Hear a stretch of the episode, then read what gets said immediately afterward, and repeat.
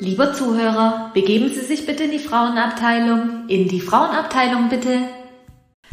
Herzlich willkommen in der Frauenabteilung. Ich bin die Alexandra und wir befinden uns heute zum zweiten Mal wieder in der Abteilung Baby.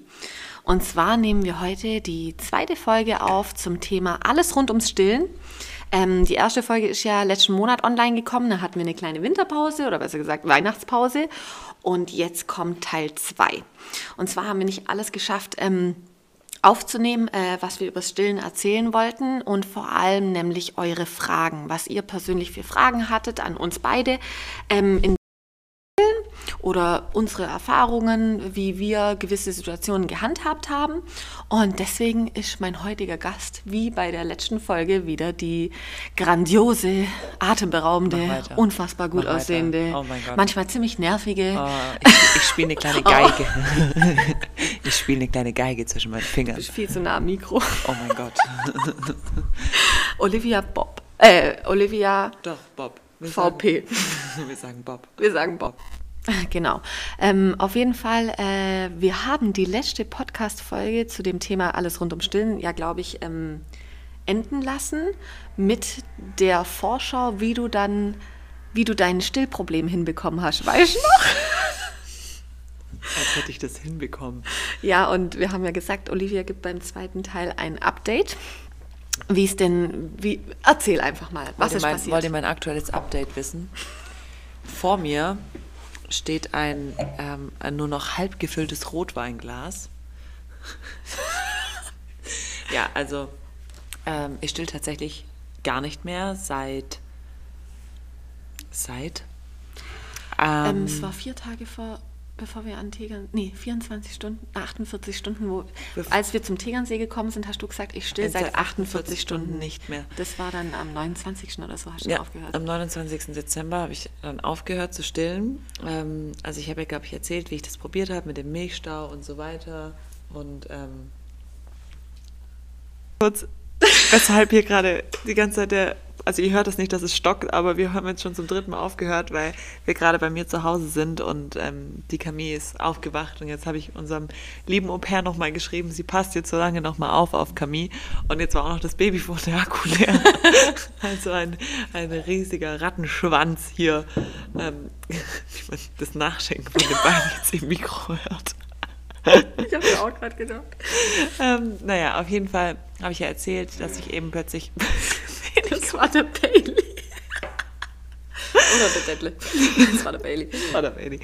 Ähm, wie ich immer weniger Milch hatte und wie ich das eben durch ständiges Pumpen, häufiges Anlegen, ähm, auch dieses ganze Kuscheln, Haut auf Haut durch die Oxytocin-Ausschüttung, dass ihr da die Milchmenge nochmal beeinflusst und ähm, habe auch versucht, ich weiß, mehr trinken bringt nichts, man füllt einfach nur die Blase, aber es ist trotzdem irgendwie so in meinem Kopf. Oder vielleicht einfach nur, dass man sich die Nahrungsaufnahme an sich bewusst macht, so für mich.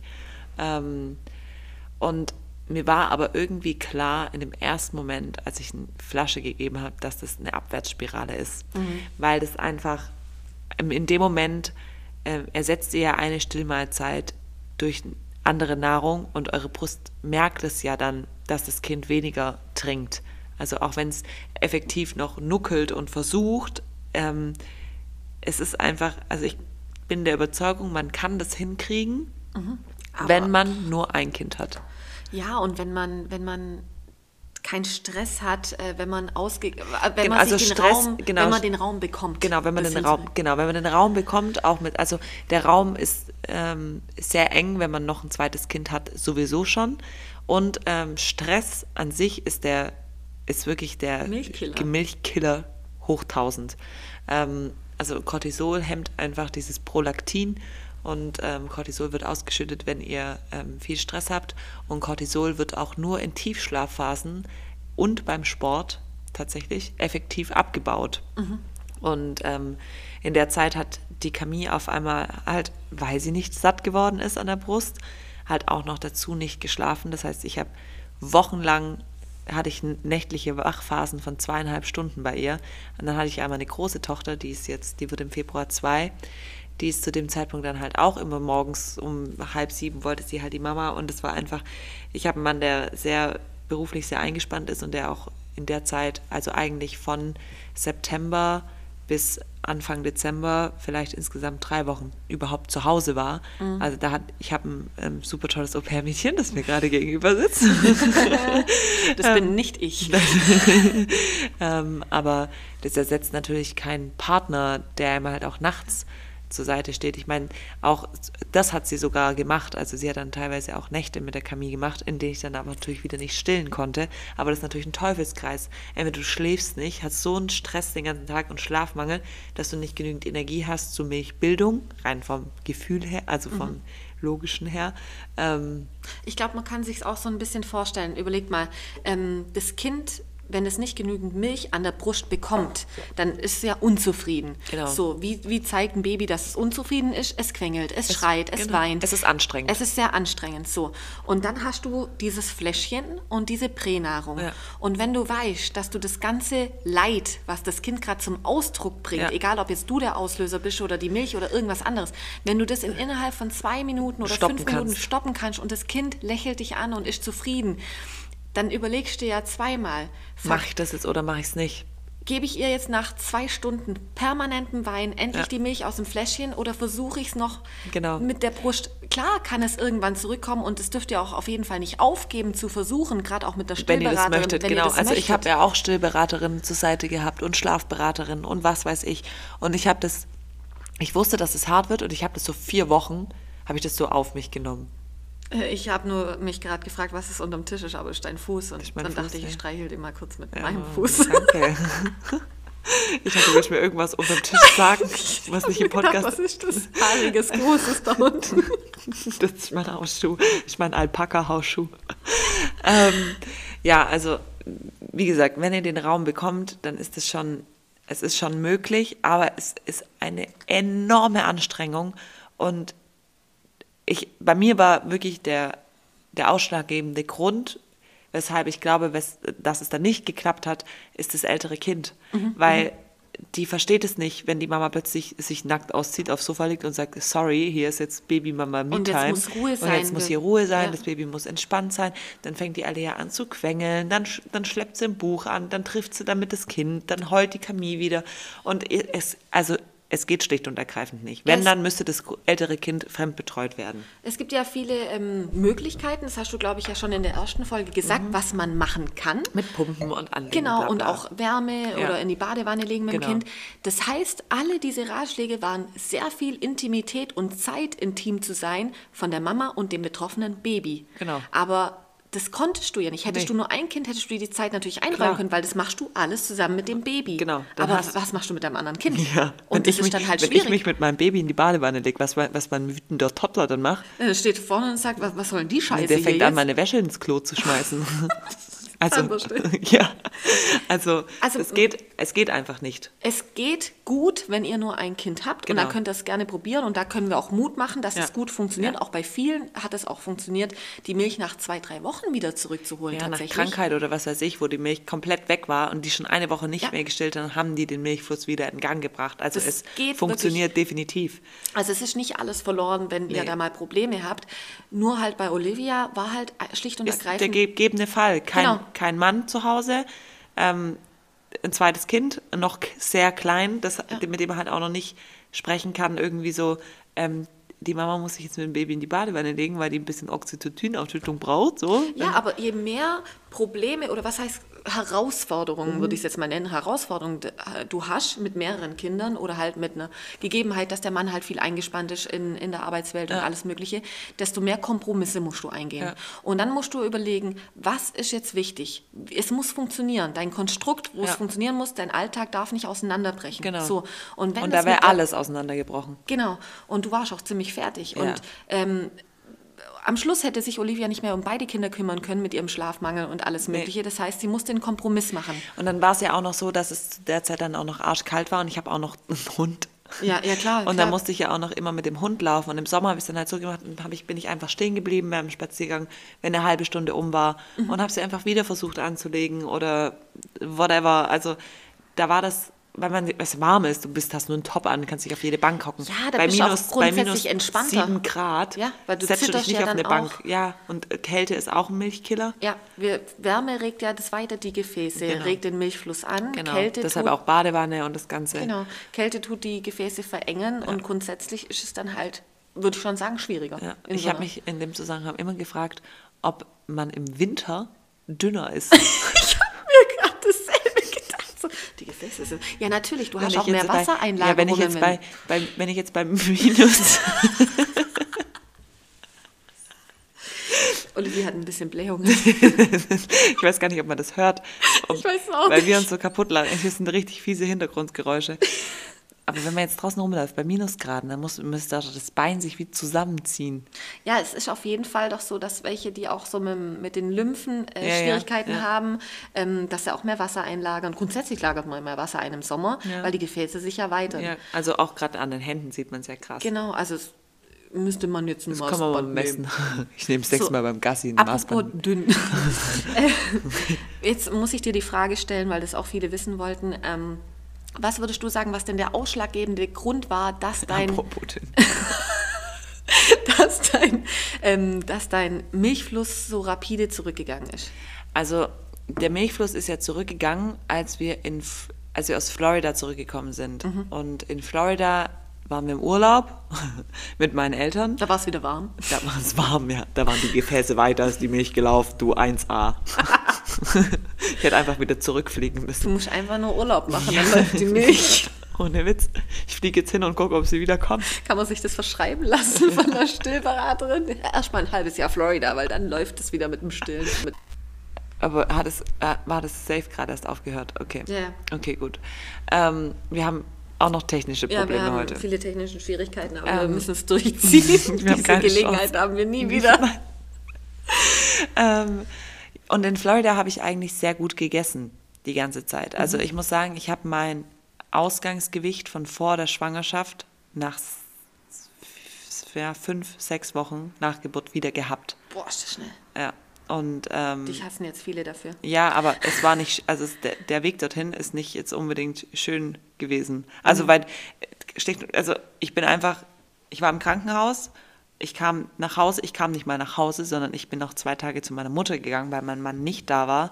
Und dann kam ich nach Hause und ich war hier und es war fünf Tage nach der Geburt und ich war alleine mit einem Kind und noch einem Hund. Scheiße. Und also von da an war, hatte ich, war ich einfach so im Schlafmangel. So, ich bin ja nachts, habe ich Kilometer geschrubbt zwischen den Kinderzimmern hinweg. Also Al- Alia zurück, wieder Camille, la la la, dass ich einfach extrem schnell ein Gewicht verloren habe. Und ähm, ich hatte vor der Schwang also bevor ich mit Camille schwanger war, noch drei Kilo mehr von der letzten Schwangerschaft. Also ich hatte, ich war noch nie wieder bei Stunde null sozusagen. Und dann hatte ich, als wir dann in, in Florida waren, war ich wieder dünner als vor der Schwangerschaft, genau. Und ich habe das bei der Alea schon gemerkt, als ich die gestillt habe.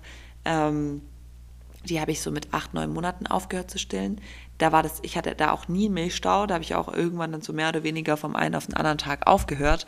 Und ich hatte da auch schon das Ding, dass ich am Ende wenig Milch hatte. Und ich habe es dann auch gemerkt, wenn man dann einfach aufhört zu stillen, man, man hat keinen Milchstau, Ja, man klar, hat dann- nichts, die Brüste schwellen nicht an, dann war da nicht mehr viel. Da ist kontinuierlich weniger geworden. Genau, ja. und das war nämlich genau zum selben Zeitpunkt, damals war es halt erst nach acht Monaten, dass ich wieder bei meinem Ausgangsgewicht oder unter meinem Ausgangsgewicht war. Mhm. Also als wäre dieses Fett, das man in der Schwangerschaft anlagert, wirklich wie so ein Stilldepot, Depot. was es ja auch ist. Ja, das ist wirklich so. Stillfett, ja. Ja.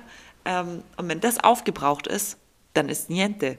Ja. Also ich habe jetzt sowieso schon auch davor und noch nie einen hohen Körperfettanteil gehabt. Und man sagt ja wirklich, dass diese Stilldepotfette sich in der Schwangerschaft anlagern. Und ich denke, wenn dann der, das restliche Fett danach nicht leicht zur Verfügung steht, weil es noch sozusagen frisch ist, dann. Ja, klar. dann ist es einfach, also dann ist es nicht so leicht so viel, weil ich meine, wie viel Kalorien verbraucht man zusätzlich? 700? Wenn du voll stillst, ja. Wenn du 700. bis zu 700 bis zum sechsten Lebensmonat oder irgendwie so. Danach wird es weniger, weil die dann anfangen, brei zu essen oder Genau, irgendwie aber sowas. trotzdem ist ein Kalorienverbrauch beim Teilstillen noch zwischen 250 und 300 Kalorien. Ja.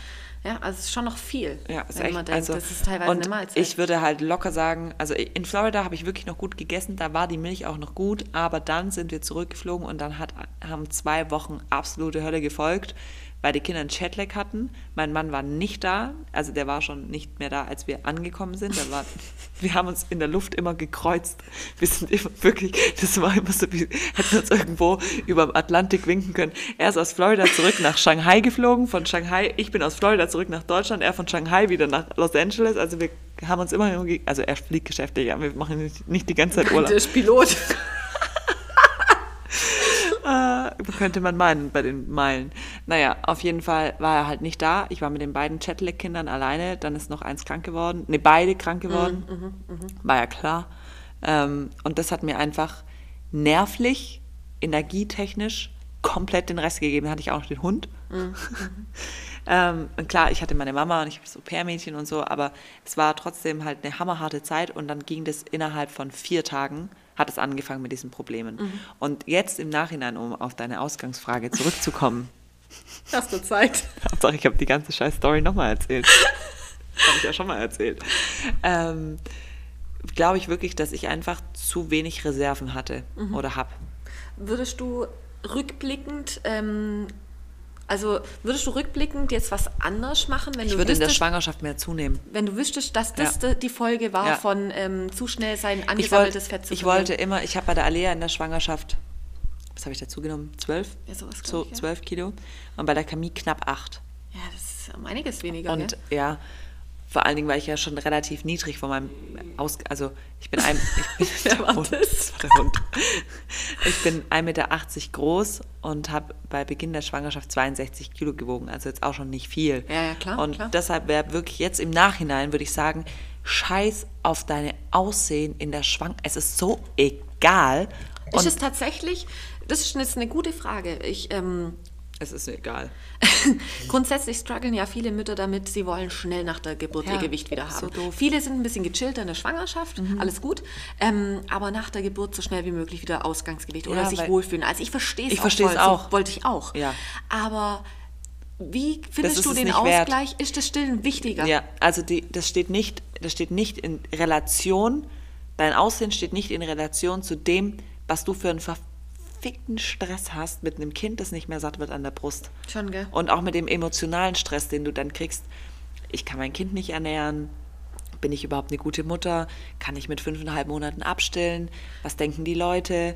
Was denk, ich kann, Auch ich das, was meinem du dir Kind, selber vorgenommen hast. Also du, du, Ich wollte ein Jahr stillen Genau, eigentlich. Olivia ist ja wirklich eine Stillverfechterin und du hast ja jetzt nicht Wir haben so ja auch gesagt, voll viel drüber geredet, wie gut stillen ist. Genau, in der ersten Folge. Und ähm, es ist ja jetzt nicht so, dass du gesagt hast, so, ich still mal, mal gucken, wie es klappt. Sondern du hast Genau. gesagt, diesmal möchte ich länger, Länger stillen als stillen als Alia. acht Monate, Und, genau. und das richtig genießen und, Ja. und vielleicht ist es ja das letzte Mal. Eben, und das war bei mir die ganze Zeit halt, das meine ich mit emotionaler Druck, das war die ganze Zeit in meinem Kopf, ich werde nie wieder die körperliche Ver- Verbindung zu meinem Kind haben, Mhm. ich werde es nie wieder zu irgendeinem Kind haben, weil ich will keine weiteren Kinder, sagt sie jetzt. sage ich jetzt Sagt hier und habe ich euch hiermit schriftlich gegeben. Ich weiß nächstes Jahr nochmal. Ich bin schon wieder schwanger. Scheiße. Einfach so, ich weiß auch nicht warum. Der Heilige Geist. ja, call me Maria.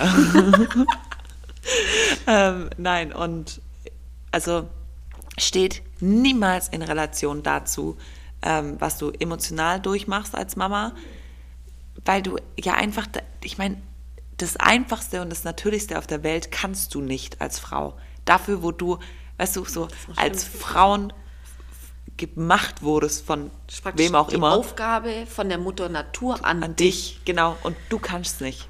Boah, das muss Und dann, sein, ja. genau, und das ist einfach ein emotionaler Mindfuck, der einfach über dem steht, wie ich nach einer Geburt aussehe.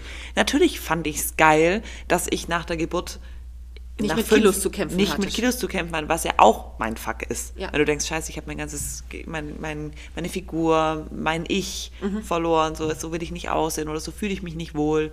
Ähm, aber deshalb wirklich an alle Schwangeren da draußen noch, also wirklich, es, es geht sowieso weg. Es geht sowieso irgendwann wieder weg. Und je mehr ihr in der Schwangerschaft zunehmt, desto länger könnt ihr halt gescheit stillen.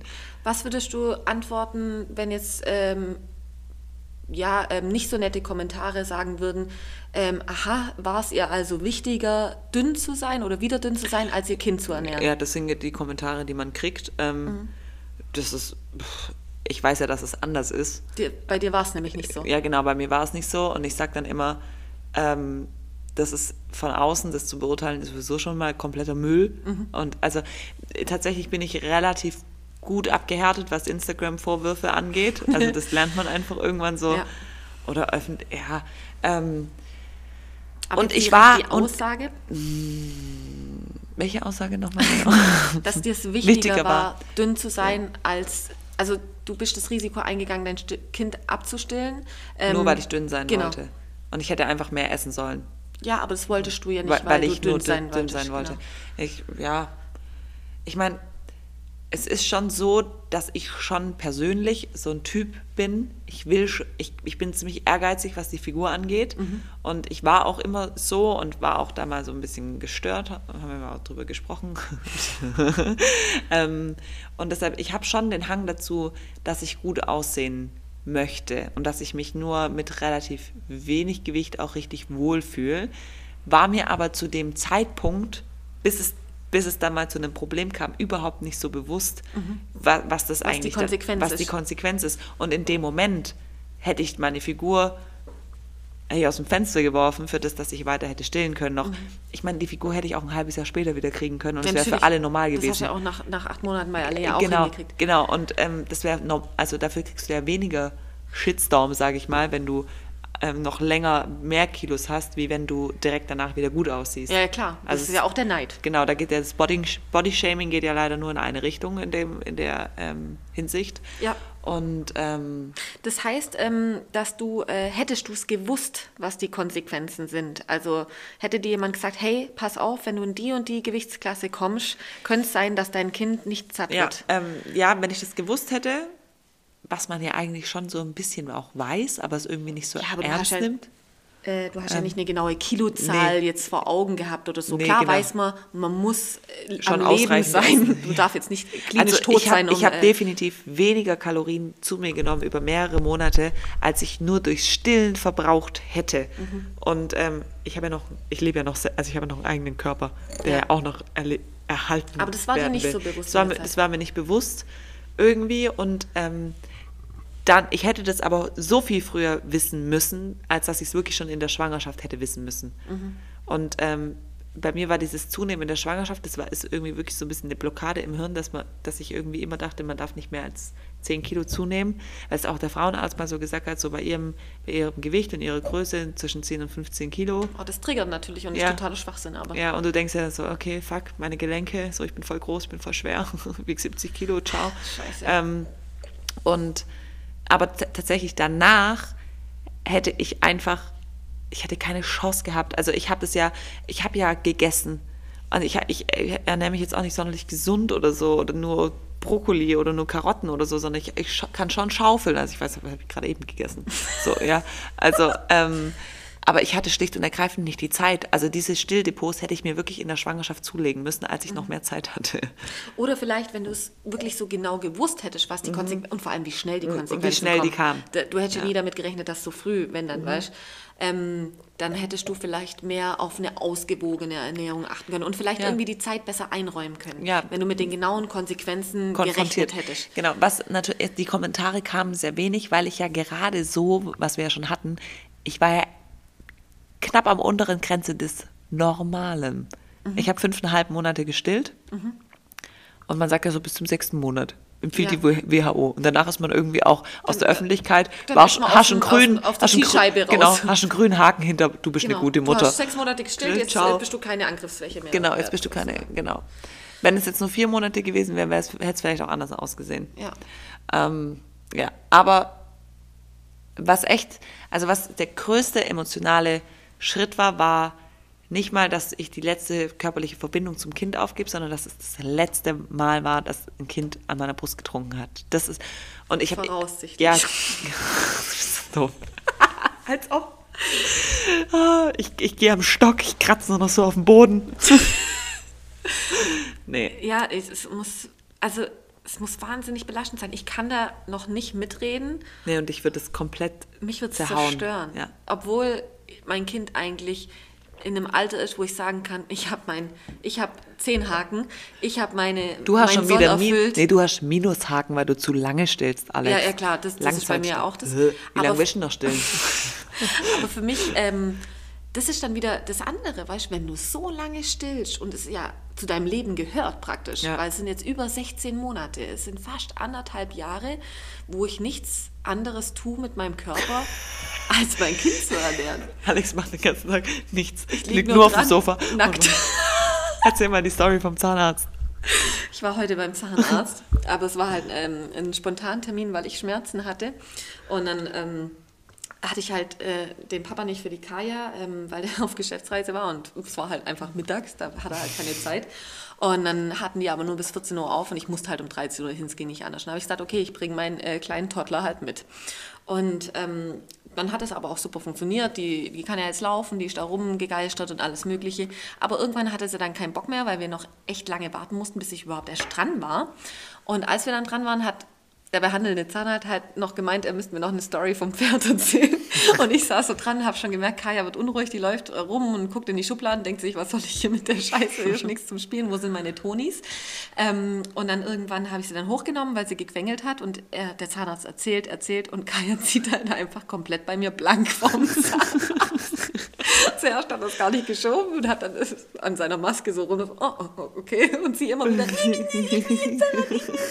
ich bin ja wirklich eine Verfechterin vom Stillen überall. Aber Also- wenn du auf dem Zahnarztstuhl sitzt, Ja. du hast deinen Toddler auf dem Schoß und, und, die der rutschen auch Zahnarzt, mit ihrem hässlichen runden Rollhocker immer näher so an dich. nah zu dir hin. die haben, das, Zahnärzte sind ja ein bisschen distanzlos, weil die einfach immer so nah vor deinem Gesicht sind. Ja, und die- ich weiß nicht, ob die auch während dem Reden schon ne- nebenher meine Fresse Du hast immer kontrollieren. die So. Gliedmaßen von denen irgendwie auf dir drauf. Und dann noch von der Zahnarzthelfer. Ich finde es ja schön, schön warm und so. Ja, ich find's auch ganz Die kuschelig. Zahnärztinnen legen auch immer schon ihre Brüste noch auf deinen Arm ab. Ist auch nicht schlecht. Aber es war, es war alles sehr nah, würde ich jetzt mal sagen. Es war alles sehr nah. Äh, das Kabel ist zwischen meinen Beinen. Also irgendwie hat hier irgendwas einen Wackelkontakt. Ich weiß ja, nicht, was da los ist Gell? Kann das sein? Ähm, egal, wir machen, wir ziehen es knallhart durch. Jetzt kommen ja jede Menge Fragen von euch. Genau. Also das Thema können wir dann jetzt praktisch abschließen. Olivia Ich stillt still nicht, mehr. Also, was ich vielleicht noch sa sagen kann, wie es dann war.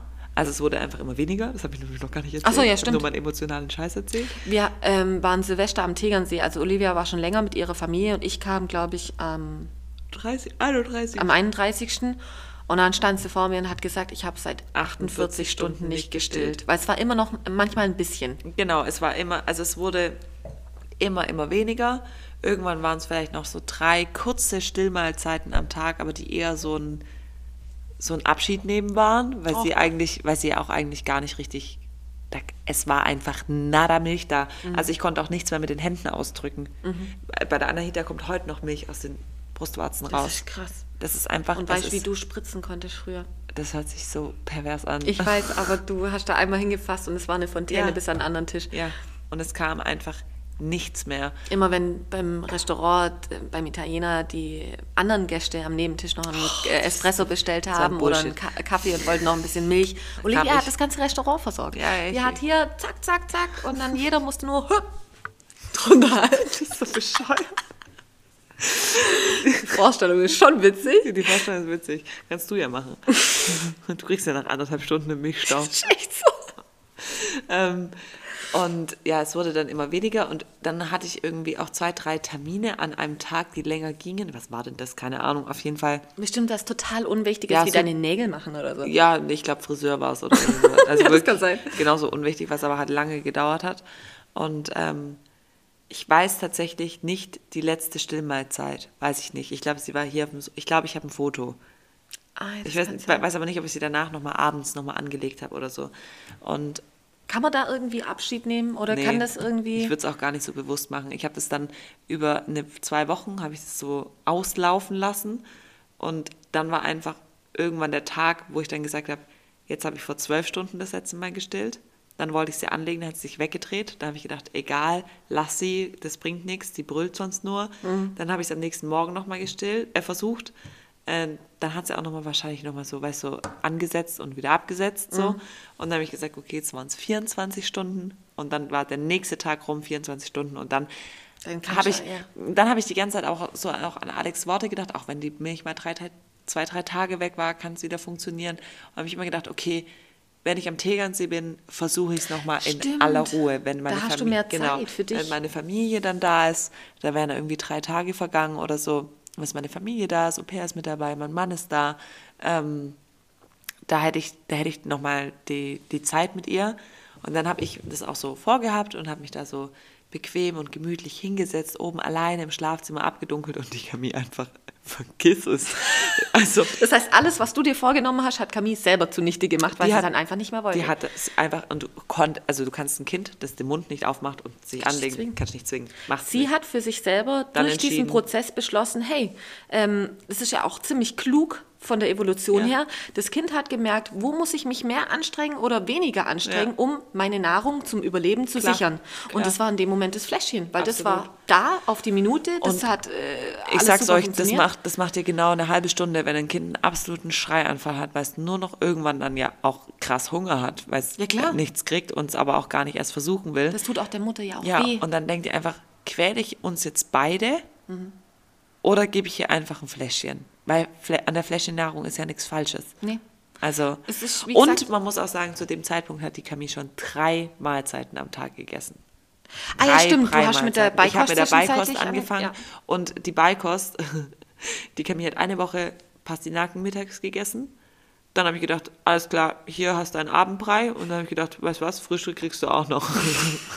oh, und die ist bis heute richtig, richtig gut. Das ist echt eine gute Esserin, ja. Auch wie sie ist. Also mit und selbst wenn du aber nur Prämilch bis jetzt geben würdest, würde das Kind ja auch, auch überlegen. voll okay. Nee, aber das war alles wahrscheinlich dann noch mit dem Prozess, dass sie dann eben auch dieses selber Essen, also weißt du, so kauen und auch Spaß daran hatte.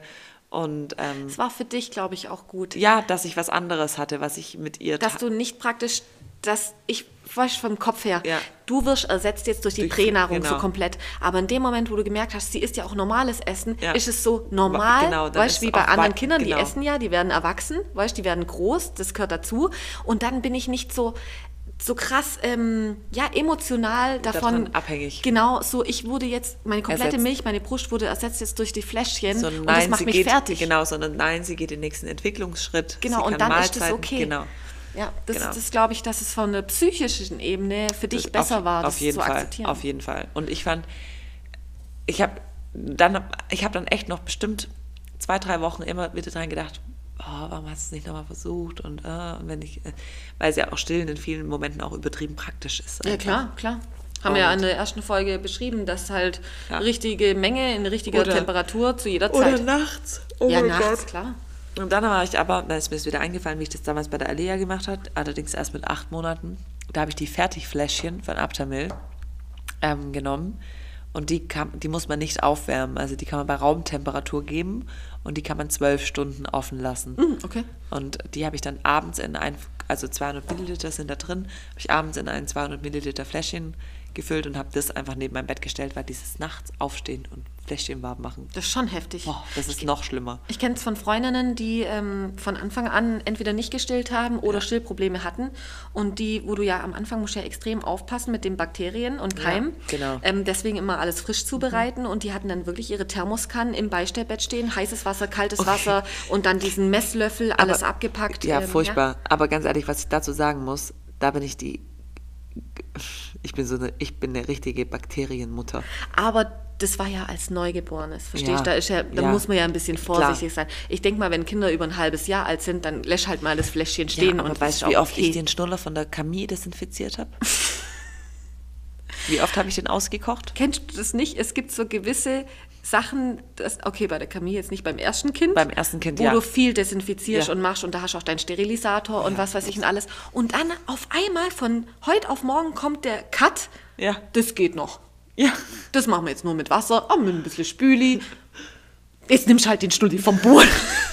Da kommt auf einmal so ein Cut, wo man dann einfach drauf scheißt, weil es ja. halt einfach schnell gehen und muss. Und bei der Camille habe ich halt irgendwie gefühlt von Anfang an drauf geschissen. Der hat sich von Anfang an den Schnuller mit Alea geteilt, also weil es gar nicht anders ging, weil die Alea das hat ultra lustig fand bei dem Neugeborenen die ganze Zeit. Ihr hört, die Zweitkinder müssen die, auf jeden Fall abgehärteter werden. Die also die werden mehr abgehärtet. Das ja. ist auch, also ich merke es bei der Camille jetzt schon, die Alea, wenn die einen Schnupfen hatte, dann war die Game Over. Dann hatte die 39,9 Grad Fieber und war eine Woche lang, konntest du mit der gar nichts machen. Die Camille hat seit drei Tagen Schnupfen. Wenn du, also die reagiert darauf nicht, die kriegt auch kein Fieber. Ja, ja. Also die hatte, drei, die hatte bisher zweimal Fieber, jeweils so für drei Tage. Und Das war's. Und du reagierst auch anders. Ja, Wie war es denn, wenn, wenn dein Neugeborenes als erstes Kind mal was hatte? Fieber hatte, oh mein nein, Gott, ich bin was, zum wann soll ich ins Kinderarzt gegangen. Krankenhaus? Äh, Ja. Fieber, ins, äh, genau, zum Arzt. So, ähm, und fuck? was soll ich tun und wie kann ich sofort senken? Oh nee, darf man ja nicht. Und dann äh, die ganze Nacht wach und aufpassen. Ja, und weißt du, wie ich es bei der Camille mache? Ich messe Fieber und sag, okay, geht, es ist tagsüber. da kannst du ein bisschen fiebern lassen, dann Jetzt- bekämpft genau, das Virus. Fiebert und abends, egal wie niedrig das Fieber ist, zum Schlafen kriegst du Ibuprofen. Quäl dich Auch nicht. Quäl dich nicht. 38. Eins für dich, eins für die Mama. Und dann ist es aber, also, wir, also wirklich, wenn ihr ähm, einfach Mama sagt, einfach Mama, also eine, ja, Ein- ein, Linksmama, einfach Mama. Ein Linksmama. Wie sagt man denn das? Ein, Keine Ahnung. wenn ihr nur ein Kind habt ja. so, und ihr wollt noch mal ein Kind, ähm, ihr werdet so viel gechillter sein mit dem Mhm. zweiten Kind. Es ist so viel gechillter. Auch dieses ganze Breigedöns, wie viel Bücher ich mit so Beikost reingezogen Ja. habe. Jetzt und wann ich was geben kann und wann kommt jetzt die Kartoffel dazu Das war so und geil. wann kommt die Kuhmilch dazu und dann immer nur ein Esslöffel Kuhmilch oder kein Esslöffel Kuhmilch oder mit Bree oder mit Muttermilch und Wir haben uns vor kurzem darüber unterhalten. So, ja, Camille isst schon drei Mahlzeiten, also alle. Und habe ich doch zu dir gesagt, und nee, es sind ja eigentlich vier, es gibt ja noch den Nachmittagsbrei. Du so, was ist das? So, ja, ich glaube, keine Ahnung, der kostet einfach dasselbe wie morgens. Aber kannst du eigentlich auch das von abends geben oder das von mittags? Weil eigentlich ist es scheißegal. Ja, gib mir eine Karotte. Ja, aber die, was, was soll ich denn? Also, äh, wenn ihr so vor so einem Breiregal steht, ja, dann stehen da ja auch Monate drauf. Ja, Und ich immer nur so, Birchermüsli hört sich geil an. Zehn Monate, scheißegal. Abendbrei hier. Ja, gute Nacht, Brei, gute Nacht ist gut. Ich gute Nacht mit, auch wir zehn alle Monate. gut schlafen und eine gute Nacht haben, ne? Also wirklich, das ist sowas von, also keine Ahnung jetzt, aber meiner Meinung nach ist das Kind, nimmt das zu sich, was es gut verträgt und oder ihr merkt ja auch, wenn es mal was nicht vertragen hat. Die Monatsangaben sind ja auch hauptsächlich dafür, ähm, dass jetzt zum Beispiel Ganz ehrlich, das die wieder- Konsistenz. die Konsistenz, dass okay, in mehr manchen- Nudeln drin sind, genau. dem Mittagsbrei oder halt kräftiger. Genau, oder, aber wenn du jetzt Baby Let Winning machst, dann hast du es ja dann auch. hast du auch Krümel. Aber wahrscheinlich, um die Kinder Vorsichtsmaßnahmen langsam zum dran gewöhnen. Manche Mein- mögen das ja nicht, wenn sie ganz klein sind, diese Stückchen drin Genau, zu haben. das weißt? schieben sie raus, macht die Camille auch. Aber Genau. dann schiebt sie halt die Stückchen raus und isst den Rest. Ja, Also also- würde ja auch gehen. Meiner, meines Erachtens nach ist diese Monatsangabe Marketing, Ja, klar, klar. 100% Marketing und ähm, vielleicht ein bisschen, wie bei diesen Pränahrungen. Alter, Wenn du die Preis selber Dreier, zubereitest, was würdest du denn auch für Monate Ja. angeben? Dürfte ich jetzt nicht ähm, den Kürbis, Pastinaken, Karotten mit ähm, äh, irgendwelchen äh, indonesischen Papayas, bla bla bla, jetzt nicht unter drei Monate, äh, unter sechs Monaten Ja. geben oder darf ich nicht mehr nach zwölf Monaten geben, weil da stand ja sechs Monate drauf, weißt du? ist dann die Nährstoffverteilung nicht mehr die richtige Genau, oder was soll also es sein? es ist totaler Bullshit. Das ist kompletter Blödsinn. Äh, Klar, mit der, also wirklich bei der Beikost und ganz, oh Gott, war ich bei der Alea damals gestresst. Ich auch. Ein- Eine Woche nur mittags Paxinat. Und dann langsam ein neues Lebensmittel einführen. Eine neue, jetzt gibt's Karotte. Halb Pastinake, halb Karotte. Und jetzt noch ein bisschen mehr Und dann- Karotte und noch mehr. Oh nein, die kriegt Verstopfung. Wir müssen ein bisschen Pflaume, Apfel dahinter. Hier, Birne wirkt abführend. Was für ein Bullshit. Wisst ihr, was Oh abführend Gott, wirkt? Ein Fieberthermometer. Okay, mach das nicht nach. Das, Macht das das ist nicht. Und wirklich wisst ihr, was noch abführend wirkt? Abführmittel. Wenn nämlich euer Kind wirklich Ver Verstopfung kriegt, was ganz arg viele Kinder haben, Mhm. während der Beikosteinführung, dann geht, sagt es zu eurem Arzt, mein Kind scheißt Hasenköttel, weil so sieht es nämlich aus. Ja, oder das hat Schmerzen rauskommt. beim Stuhlgang. Das Dann ist verheben die sich das nämlich, dieser Reflex wird abtrainiert und das ist echt schädlich. Die Alia hat fast ein halbes Jahr lang jeden Tag ähm, so ein Abführmittel bekommen, den Stuhlweich, also kein Abführmittel, Ein Stuhlweichmacher. Weichmacher. Den könnt ihr auch tatsächlich, ähm, äh, wurde jetzt in Studien belegt, auch von anderen Kinderärzten. Über ein ähm, Jahr. Du kannst mehrere Jahre Ja. sogar kannst du Abführmittel geben. Es ist schon ein Langzeitmedikament. Also die Dosierungen in dem Alter für die Kinder so sind Langzeitmedikamente und da müsst ihr keine Angst haben oder sonst irgendwas, weil wenn die Kinder in der, immer älter werden, können die auch, wenn es Schmerzen hat, ähm, Angst kriegen ja, vorm Stuhlgang. Und die verheben sich Und dann dann ist es richtig dann gefährlich. gibt's Fissuren und also Oder sie können auch, ähm, ja, psychisch, auch wenn sie dann älter sind, wollen sie nicht aufs Klo. Und Ja. das dann wegzutherapieren oder daran zu arbeiten, ist viel schwieriger als einfach eine Zeit lang, wo es kann auch eine längere Zeit. Und wenn es dann mal aufhört und es kommt wieder, dann wieder anfangen. Also sprich mit eurem Kinderarzt Ist auch darüber. so ein Stuhlhartmacher bei Kindern, die ein bisschen älter sind, ist Milch. Ja, ja. Also wenn die Kinder dann irgendwann Kuhmilch oder zu viel Prämilch noch, also bei der Alea ist es safe das Milchproblem, dass die immer noch so ein Problem Ah, das ist hat. interessant, ja. Ja. Wir sind ein bisschen vom Thema abgewichen. ja, wie immer. Ähm, ja, äh, das war auf jeden Fall deine Das war meine Stillgeschichte und jetzt habe ich das gerade mit einem Schluck Rotwein besiegelt. Jetzt kann ich wieder saufen, Leute. Aber du, du bist fein. ich bin jetzt inzwischen fein, weil ich war einfach 36 Monate, habe ich meinen Körper geteilt. Und du bist auch froh, dass du jetzt wieder für dich deinen Körper hast. Ich habe für mich meinen Körper und ich kann, ähm, mein, also mein Mann kann mal die Nacht machen. Ich kann, ich könnte, und allein das Wissen reicht mir, ich könnte einfach mal 24 Stunden weg sein. Es würde nichts passieren. Ja. Und ähm, Das macht einen total Angst, Frei. diese Abhängigkeit. Ja. Weil ähm, das hatte ich jetzt auch die ganzen 16 Monate. Mir darf nie was ja, passieren. wenn du im Krankenhaus liegst, ist Game Over. Ja, was mache ich dann? Weil da ist auch nicht hier, ähm, klar haben wir schon Mahlzeiten ersetzt oder sie isst ja auch ganz normal den ganzen Ja. Tag, aber wenn du noch so viel stillst, trotzdem zusätzlich noch wie ich, was ja nicht Mahlzeit ist, sondern eher Gewohnheit Ja. und vor allem ähm, Regulation, Ja. ähm, das ist unsere Liebe, das ist unser Teilen, das ist ja unsere Verbindung halt, das Stillen wahnsinnig. Ähm, du kannst ja mit dem Stillen alles praktisch machen. Ähm, das wäre für sie wirklich schlimm und da denke ich mir immer, das und das darf nicht passieren, weil Ja. ich bin immer noch gebunden. Wo ich einmal ins Krankenhaus kam wegen einem Unfall, ähm, hieß es dann auch, da hat sich Gott sei Dank der Notarzt sogar drum gekümmert, weil es fand ich cool, dass ein Mann sogar das gesagt hat. Wenn die jetzt stationär auf die Intensiv kommt, ähm, braucht die ein Einzelzimmer mit Rooming In. Und das Kind kommt mit und da war Kaya schon über einem Jahr. Und da hat die Krankenschwester gesagt, was Rooming In, das können wir nicht machen, das ist intensiv. Doch, sie stillt noch und sie wird das Kind nicht abstillen, nur weil sie jetzt eine Nacht im Krankenhaus bleiben muss. Das, Ja, er sorgt das dafür, dass ich... richtig, Ja, Das ist richtig cool. Und- Und weiter, ich brauche nur Sprudel. und deswegen, ähm, versteht ihr, ähm, eigentlich ging es da um meine Gesundheit. Mir ging es nicht gut im Krankenhaus. Ich mu- musste behandelt werden. Aber ich habe, mein größtes Problem war, fuck, wie mache ich es mit der Kaya? Ich war noch nie eine Nacht ohne Kaya getrennt. Mit dem Stillen, ähm, ich kann nicht im Krankenhaus bleiben. Ich muss mich selber entlassen oder sie muss mitkommen, weil das geht sonst nicht. Erstmal mischt er auch bei mir. Ja. Sie kriegt nichts, sie hat noch nie was anderes nachts gekriegt, will sie ja auch gar nicht. Ja. Also wenn, wenn ich mal abends weg bin, bis mal so zwei, drei nachts oder sowas auch schon vorgekommen ist, weil wir so wilde Partymäuse sind. nee, das kommt echt selten vor. Einmal im Jahr. Dann, dann sagt auch mein Mann zu mir so, ja, ich, sie ist öfters aufgewacht, ich habe es ihr angeboten, sie, sie will es nicht. Ja. Sie will es einfach nicht. Ja, und deswegen, wir machen jetzt mal weiter mit euren Fragen, die ihr stellen dürftet. Okay, wir haben uns jetzt gerade mal ein bisschen so die Fragen angeschaut und wir können auch ein paar Sachen zusammenfassen, weil ein paar Fragen ähnlich waren. So, und dann ähm, beginnen wir einfach mal. Und zwar ähm, waren jetzt mehrere Fragen zu Zähnen und Stillen. Wenn das Baby manchmal beißt oder ähm, äh, zupackt oder wenn das Baby Zähne frisch bekommt, wie geht man grundsätzlich damit um mit Zähne und Stillen? Soll ich euch was sagen? Keine Ahnung. Ich glaube, Alia hatte noch keine, Nee, gell? Ali hat einfach erst mit zehn Monaten Zahn gekriegt. Also grundsätzlich bedeutet äh, Zähne beim Kind nicht abstillen. Das auf gar keinen Fall. Also man kann super weiter stillen, auch wenn das Kind Zähne bekommt. Ähm, Kaya hat mittlerweile 16 Zähne, ähm, 17 der 17. Zahn kommt gerade. Aber natürlich hatten wir auch Phasen, wo das Beißen ein Thema war. Und zwar kam das von jetzt auf nachher. Auf einmal hat sie zugebissen und zwar ziemlich heftig. Und hat es auch stark geblutet und ähm, hat sich auch ein bisschen entzündet und alles. Ähm, mir hat dann geholfen, klar, diese grundlegenden Sachen, um die Brust dann wieder auf Vordermann zu bringen, ähm, das kennt ihr ja bereits alles, ähm, dem Kind zu signalisieren, da tut gerade etwas weh. Und zwar lauter, jetzt nicht schreien, also ihr sollt euer Kind jetzt nicht anschreien, aber den Ausdruck bringen, hey, stopp.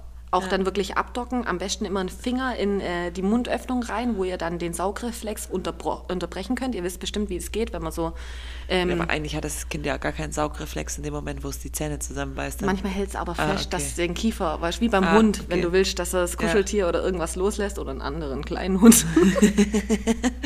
Nee, aber dass man halt den Kiefer aufkriegt und dann signalisieren, hey, da tat gerade was weh, aua sagen. Ja. Und viele Kinder, nicht jedes, aber viele Kinder ähm, verstehen das dann tatsächlich, wenn, wenn das mehrmals passiert, so, oh, da habe ich was gemacht, das war nicht in Ordnung. Ähm, und dann wird es besser. Ähm, ich habe zum Beispiel aber auch eine Freundin, die hat anderthalb Jahre gestillt und der Kleine hat ganz viele Zähne in der Zeit bekommen, fast sein komplettes Gebiss und der hat nicht einmal zugebissen. Also es muss nicht immer so sein, Ja. dass Kinder beißen, wenn sie Zähne bekommen. Ich hätte halt einfach nur als Mama krank Angst. Ja, genau. Wenn die einmal gebissen haben, oh mein Gott. Ich hatte einen Puls bei jedem Stillen danach, weil gerade wo die Brustwarze auch noch wund war, tut es Ja. natürlich weh, das brennt, das zieht. Ihr müsst dann immer schön kühlen, desinfizieren. Da gibt es extra Salben, die man drauf tun kann. Vor allem Brustwarzensalben einfach drauf, damit da keine Keime und Bakterien reinkommen, damit es sich nicht entzündet. Und ähm, trotzdem versuchen weiter zu stillen, weil ein Kind, das einmal gebissen hat, heißt es jetzt nicht, dass bei jeder Stillmahlzeit immer jetzt Beißt. euch auffrisst, sondern ähm, es spielt natürlich rum, gerade während dem Zahn, es beißt ja auch auf Gegenständen rum und alles, müsst ihr signalisieren, hey, hier habe ich was zum Kauen, aber das ist die Brust, da wird getrunken. Und vielen hat halt geholfen, dieses kurzes Aua, weißt du, ein bisschen lauter, Aua, hier tut was weh und dann abdocken und signalisieren. Das ist ein Prozess und das ist anstrengend, aber nehmt euch da die Angst, ähm, äh, dass, dass das jetzt jedes Mal so sein wird beim Stillen. Bei mir war es zwei, dreimal so und dann war die Sache gegessen. Und das war vielleicht beim zweiten oder dritten Zahn, wo das mal passiert ist. Und ähm, jetzt, wie gesagt, hat sie 16, fast 17 Zähne und es ist nie wieder vorgekommen. Vielleicht mal unabsichtlich, wenn sie gespielt hat oder so, aber das war jetzt nie so, dass, dass es jetzt arg schlimm war. Und das einige Male, wo es halt, oder halt die zwei Mal, wo es halt schlimm war, ähm, habe ich das ihr signalisiert und dann hat es ein bisschen gedauert, aber dann war es okay. Und dann ging das auch ohne Probleme dann weiter. Genau. Wie wir einfach krass gestresst den Podcast aufnehmen, weil wir nur noch 2% Akku Ja, das ist schrecklich. Ich sehe, ich sehe, oh Gottes Willen. Baby öffnet den Mund nicht weit genug. Tipps. Ähm, ihr müsst euch vorstellen, das Baby nimmt nicht nur den Nippel in den Mund, sondern muss die ganze Brustwarze fassen. Also das ähm, Mit Warzenvorhof. Genau, also da ist nicht nur immer der Nippel im Mund, da kommt nämlich keine Milch raus. Wenn ihr nämlich selber könnt ihr ein bisschen probieren an der Brust, nicht vorne beim Drücken kommt die Milch, wenn ihr da abklemmt, sondern hinten. Also ihr müsst viel weiter hinten ähm, praktisch drücken, dass die Milch vorne dann rauskommt. Sonst drückt ihr den Milchgang nämlich einfach nur zu. Genau. Und deswegen muss das Baby also immer versuchen, dass der Mund richtig weit offen ist oder manche Hebammen, die stopfen ja wirklich den, kompletten Nippel rein. Forum. Das sieht ein bisschen grob aus, aber das ist besser für euch. Ja. Dass wirklich alles wirklich in den Mund, dann wird es nämlich im Mund platt gedrückt und dann kann man besser saugen und dann funktioniert die Sache erst richtig. Und wenn sie hier schreibt Tipps, ähm, vielleicht einfach mal versuchen, in verschiedenen Stillpositionen zu Ja. stillen. Und da ähm, eine ganz gute Möglichkeit, ähm, wo die Kinder den Warzenvorhof mehr in den Mund nehmen können oder leichter, ist diese ähm, Hoppe-Reiterstellung. ah ja, Genau, so vorne drauf, ähm, also auf dem Schoß, wie so sitzend. Oder so von hinten anlegend. ja, ja, also stimmt. Auf Stillkissen auf die Seite legen und dann so von hinten anlegen, weil dann die Schwerkraft von der Brust so ein bisschen, die fällt quasi in das Kind rein. Ja, stimmt, stimmt, klar. Das ist, das ist auch eine gute Idee. Ähm, genau, Tipps zum Abpumpen und Tipps zum Umgang mit Stillschreik und Brustschimmphase. Also tatsächlich hatte ich einmal einen Stillstreik. Ähm, der ging Gott sei Dank nur 24 Stunden und es war die Hölle bei mir. Mein Stillstreik ging bis, hält immer noch an. genau. Ähm, ja, also ähm, da würde ich wirklich raten, eine Stillberaterin ganz schnell zu kontaktieren. Die helfen meistens auch sehr, sehr schnell. Ihr könnt auch über Instagram tatsächlich Ja. Stillberaterinnen ansch Ja. äh, anschreiben. Bevor die einen Termin mit aus euch machen, können die euch auch mit Nachrichten schon gut weiterhelfen. Ähm, und da war genau das Gleiche, was Olivia auch bei sich ähm, beschrieben hat. Diese ruhige Atmosphäre zu zweit schaffen. Mhm. Gemütlich, nicht gestresst sein, den Raum abduckeln, alle Medien Nackt aus. in die Badewanne. Nackt in die Badewanne, keine Störung von außen. Ja. Gebt euch da, euch und eurem Kind den Raum und die Zeit. Also Kaya wollte von heute auf morgen, hat sie die Brust angeschrien und geheult und wollte nicht mehr. Und da dachte ich, will sie gar nichts zu sich nehmen, wird sie vielleicht krank. Dann habe ich das Fläschchen probiert und sie hat noch nie Fläschchen genommen und da hat sie getrunken tatsächlich. Und dann habe ich gemerkt, fuck, das kann doch nicht sein. Da war sie noch nicht mal ein halbes Jahr alt. Ja. Geht gar nicht, für mich war es die Hölle. Und ähm, dann habe ich mit vielen geschrieben und habe äh, viel gegoogelt und dann habe ich wirklich äh, mich versucht zu beruhigen und habe den ganzen Tag eigentlich mich mit ihr ins Bett gelegt, den Oberkörper frei gemacht, es dunkel gemacht und sie wollte auch nicht ran, aber ich habe ihr die Möglichkeit gegeben Ja. und habe nicht jedes Mal halt so, jetzt solltest du aber trinken und jetzt bitte schnell, das gar nicht. Ähm, und auch in dem Moment, wenn ihr euer Kind einen Schnuller nimmt, Schnuller weglassen wegen der Stillverwirrung und Fläschchen weglassen. Ein Kind kommt locker mal einen Tag über ohne Milch aus, egal wie alt es ist. Es holt sich nämlich am Abend nach, wenn es dann trinken will, wenn es zum Beispiel die Mama nicht da ist oder so. Und ähm, deswegen wirklich ähm, sich die Zeit geben und ähm, Stress rausnehmen. Stress rausnehmen, ja. Und wenn das Kind mal einen Tag nicht trinken will, dann ist es halt so. Dann ist es so. Das verhungert nicht. Und da wirklich ähm, bitte die Stillberaterin kontaktieren und euch die Zeit nehmen. Das bedeutet nicht, dass ihr abstillen müsst. Und ähm, das, wie gesagt, bei mir nach 24 Stunden war die Sache gegessen. Ja. Kaya wollte aber seitdem halt nie wieder an die Flasche. seitdem wirklich tatsächlich. Du hast die Flasche abgestillt. Ich habe die Flasche abgestillt. Der Stillstreik war mit der Flasche. Wir sind bei einem Prozent. So, also wie ihr gerade mitbekommen habt, ähm, hatten wir ein bisschen technische Schwierigkeiten und der Akku hat sich nicht laden lassen und es ging alles drunter und drüber. Deswegen konnten wir an dem Abend nicht weitermachen und ich nehme jetzt praktisch ähm, die zweite Stillfolge, den Rest jetzt alleine auf, weil es immer für uns schwierig ist. Ähm, da ich ja keine Betreuung für die Kaya habe, ähm, einen Zeitpunkt zu finden, wo wir zusammenfinden, um in Ruhe den Podcast zu machen. Und ja, deswegen müsst ihr für den Rest der Folge euch jetzt alleine mit mir äh, vergnügen. Und ich werde jetzt auf die restlichen Fragen noch alleine eingehen. Genau. Dann würde ich gleich auch ähm, zur nächsten Frage kommen. Und zwar ähm, war noch eine Frage, wie oft meldet sich Kaya nachts zum Stillen und wie bringt dein Mann sie abends ins Bett? Also ähm, wie oft sie sich nachts zum Stillen meldet, kann ich ehrlich gesagt gar nicht mehr sagen weil ähm, wenn ich dann schlussendlich im Bett bin und auch schlafe, bekomme ich es gar nicht mehr mit. Besser gesagt, ähm, wenn ich es mal kurz mitbekomme, dass sie gerade trinkt, dann schaue ich weder auf die Uhr noch bin ich richtig wach. Also das hat tatsächlich bei mir ähm, einiges verändert zum Positiven dass ich ähm, sie bei mir im Bett habe und ähm, tatsächlich oben ohne Schlaf oder halt das Oberteil immer oben habe und sie bei mir im Arm schläft und direkt neben mir und sich praktisch, ähm, ja, es hört sich so, es hört sich so krass an, aber es ist so, sich selber bedienen kann, wie sie möchte, ohne dass sie mich dabei weckt. Und ähm, sie geht dann einfach an die Brust und sucht sich's und ähm, ja, trinkt dann halt einfach und schläft dann halt weiter, wenn sie fertig ist. Und ich kriege das eigentlich gar nicht so mit. Und deswegen kann ich es ehrlich gesagt auch nicht sagen. Was ich sagen kann, ähm, wenn sie ins Bett geht, sagen wir mal um neun, wir versuchen jetzt gerade wieder auf 8 hinzukommen. Das finde ich irgendwie so die beste Zeit. Aber wenn sie so jetzt zum Beispiel so um 8, 9 ins Bett geht, dann ähm, ist es eigentlich meistens so, dass sie nach einer Dreiviertelstunde oder knapp einer Stunde sich das erste Mal meldet. Das sehe ich dann halt auf dem Babyphone, wenn ich in einem anderen Zimmer bin. Und dann gehe ich rein, still sie und dann schläft sie eigentlich auch gut weiter und ähm, dann kommt es drauf an. Und zwar, es gibt halt Tage, da ähm, kommt sie dann schon wieder nach einer halben Stunde oder nach einer Stunde und das dann auch in einem regelmäßigen Abstand immer nach einer Stunde dann wieder. Es gibt aber auch andere Tage, wo sie jetzt zum Beispiel zwei, drei Stunden sich gar nicht meldet und tief und fest schläft und ich dann irgendwann ins Bett gehe und mich wundere, oh, okay, krass, ähm, sie hat sich gar nicht mehr gemeldet, ich habe gar nicht mehr gestillt, ich gucke jetzt noch ein bisschen Serien auf dem iPad oder so mit Ohrstecker und ähm, ja, sie wird sich dann schon melden oder Bescheid geben. Und, aber das ist eher so die Ausnahme. Ähm, wir sind schon noch nach, ähm, ja, ich würde jetzt mal sagen, diese Stunde ist eigentlich schon noch gang und gäbe oder anderthalb Stunden, dass ähm, sie dann noch ran möchte. Bis zu dem Zeitpunkt, wo ich dann schlaf, wie ich es ja vorhin gesagt habe, und es nicht mehr mitbekomme sozusagen. Genau. Also es ist durchwachsen. Man kann es nicht so genau sagen. Jede Nacht ist ja ein bisschen anders, aber ich würde schon so sagen, dass es noch sehr, sehr oft ist. Genau. Das muss ich gerade noch gucken. Genau, die zweite Frage. Mein Handy tut nur gerade blöd. Genau. Ähm, und wie bringt dein Mann sie abends ins Bett? Also es war schon immer so, dass wenn äh, mein Mann sie ins Bett bringt, dass er sie dann trägt.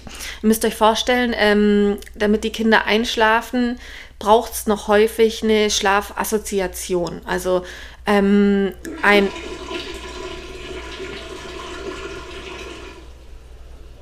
So, jetzt hat sich meine Spülmaschine gerade auch noch gemeldet. Ich sitze nämlich hier gerade in der Küche. Jesus Gott, also es tut mir leid, diese Folge geht drunter und drüber, aber wir ziehen es jetzt trotzdem durch, beziehungsweise ich. So, ähm, ihr müsst euch vorstellen, dass die Kinder immer natürlich eine Schlafassoziation brauchen.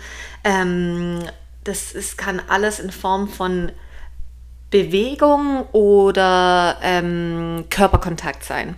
Oder manche brauchen vor allem äh, Musik, wie zum Beispiel, oder, oder Geräusche, wie es zum Beispiel weißes Rauschen. Das sind alles Schlafassoziationen. Das heißt, manche, dass ich ein Kind ähm, einfach ins Bett wach lege und sag so, jetzt schlaf dann mal. Und das liegt auf dem Rücken und guckt mich an, so, hä?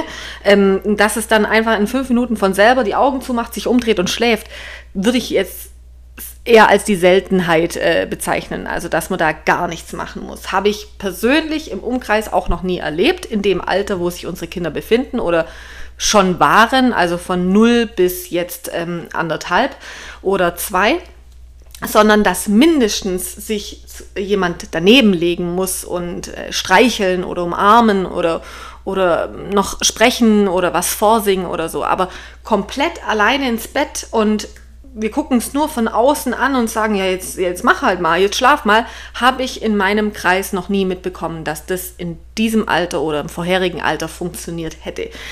Ausnahmen bestätigen Regel, die Regel, das gibt es bestimmt. Ich persönlich habe es noch nie mitbekommen, was auch total normal ist, dass das eigentlich nicht so einfach geht.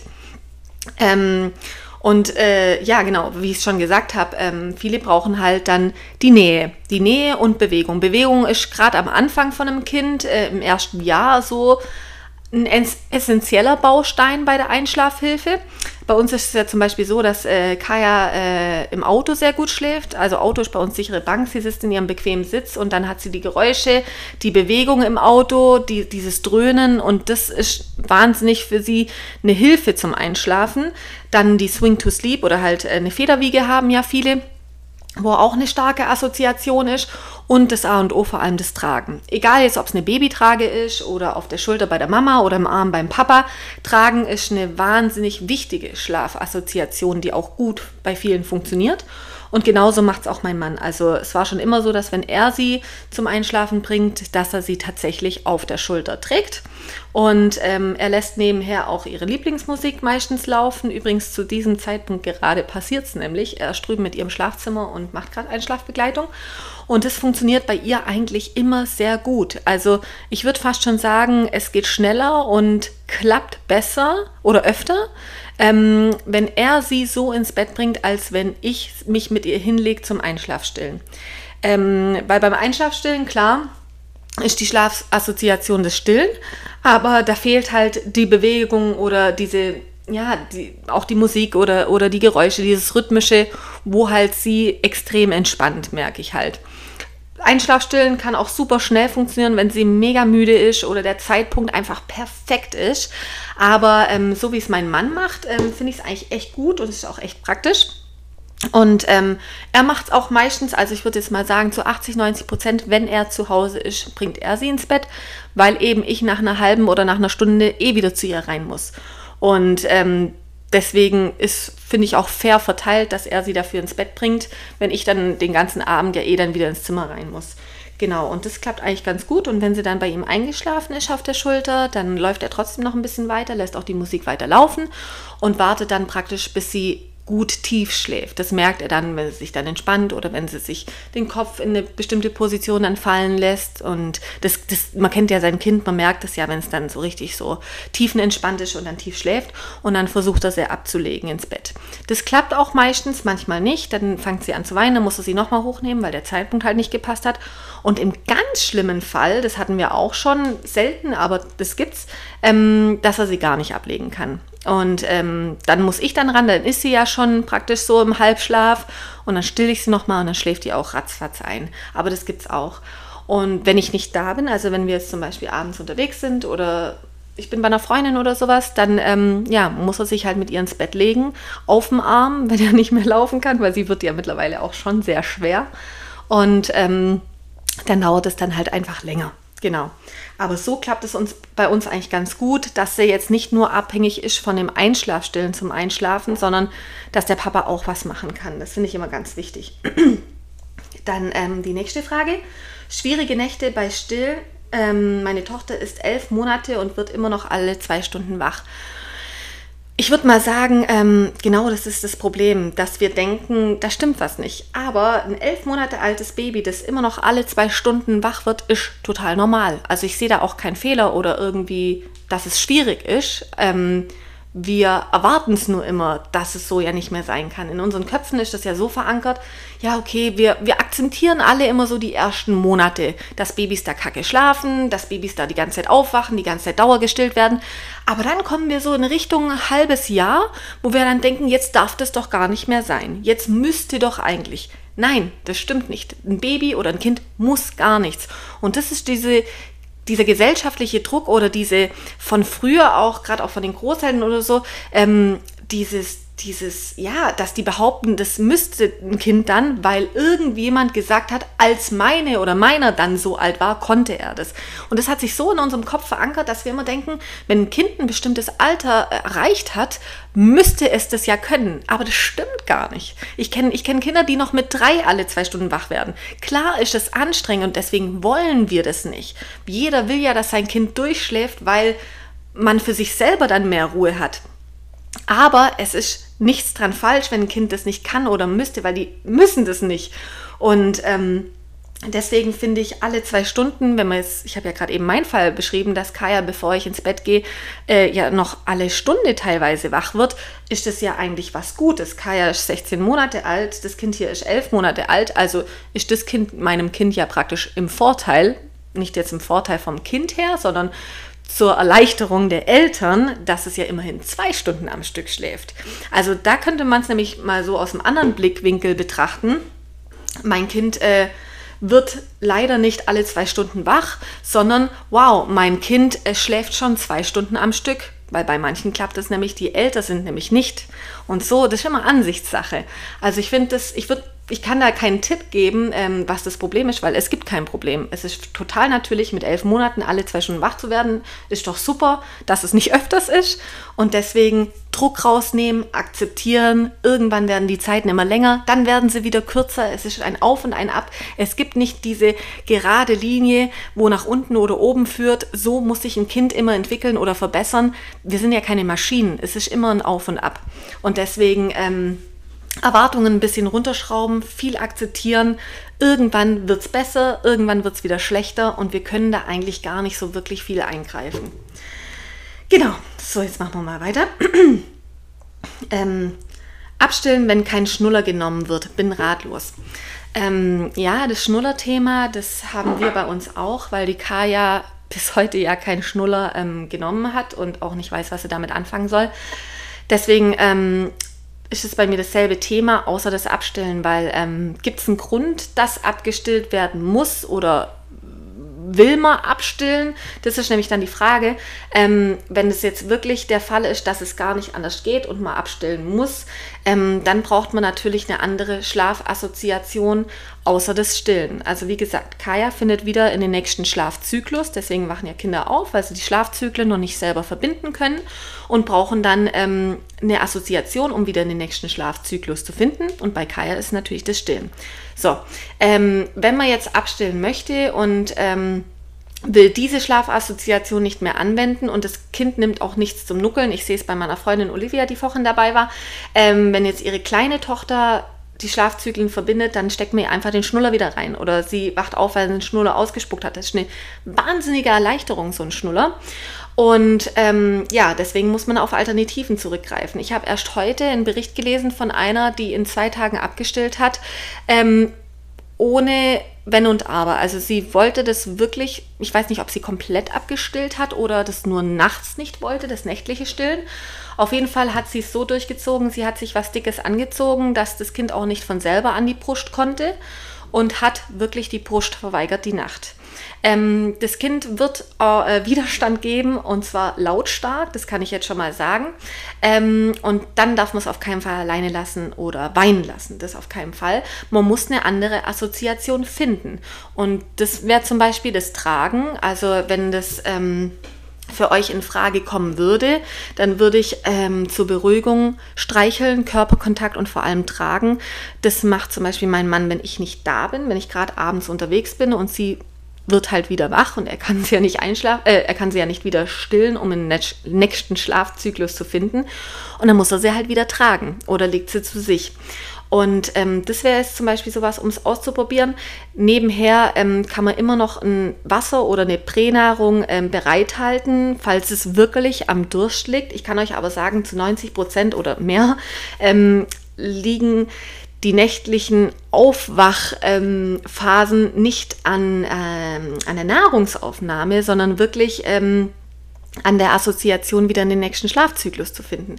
Und deswegen ist das Stillen in der Nacht auch eigentlich nicht Nahrung oder Hunger, sondern eher Beruhigung, um wieder einschlafen zu können. Man kann es aber trotzdem äh, neben daneben behalten. Also viele brauchen ja auch das Nuckeln an Fläschchen und äh, das könnte man zum Beispiel probieren. Also ich würde jetzt tragen und äh, Fläschchen neben dran als Möglichkeit mal in der Hinterhand halten. Aber stell dich darauf ein, dass die ersten zwei, drei Nächte die Hölle sein werden, weil das Kind versteht ja jetzt überhaupt nicht, warum es nicht mehr an die Brust darf. Es verlässt sich ja drauf. Er weiß oder sie weiß, ich kann dann wieder einschlafen, wenn ich jetzt zum Beispiel die Brust habe und trinken kann und alles schön warm ist und ich bin bei Mama kuschelig im Arm. Ähm, und jetzt ist das alles nicht mehr da, will ich trotzdem den Körperkontakt. Ich brauche irgendwas, wo mich trotzdem dann so beruhigt beruhigt wie das Stillen, lass es dann die Bewegung sein. Und ähm, da wird es dann zwei, drei Nächte richtig hart sein, aber ich habe bei vielen jetzt gesehen, dass das funktionieren kann. Also, dass es wirklich ähm, sehr schnell nach ein paar Tagen auch wirklich Früchte trägt und das dann einfach mal ausprobieren. Aber man darf sich nicht in der ersten oder zweiten Nacht schon Wunder erwarten. Es wird nochmal schlimmer, bevor es besser wird. So viel dazu. Genau, die nächste Frage, ähm, wie nachts abstillen, wenn weder Schnuller, Flasche noch Kuscheln akzeptiert wird. Okay, ist eine ähnliche Frage. Dann würde ich sagen, dann ist nur noch Bewegung, also nur noch Tragen. Also Tragen würde ich jetzt sagen, wäre hier das A und O.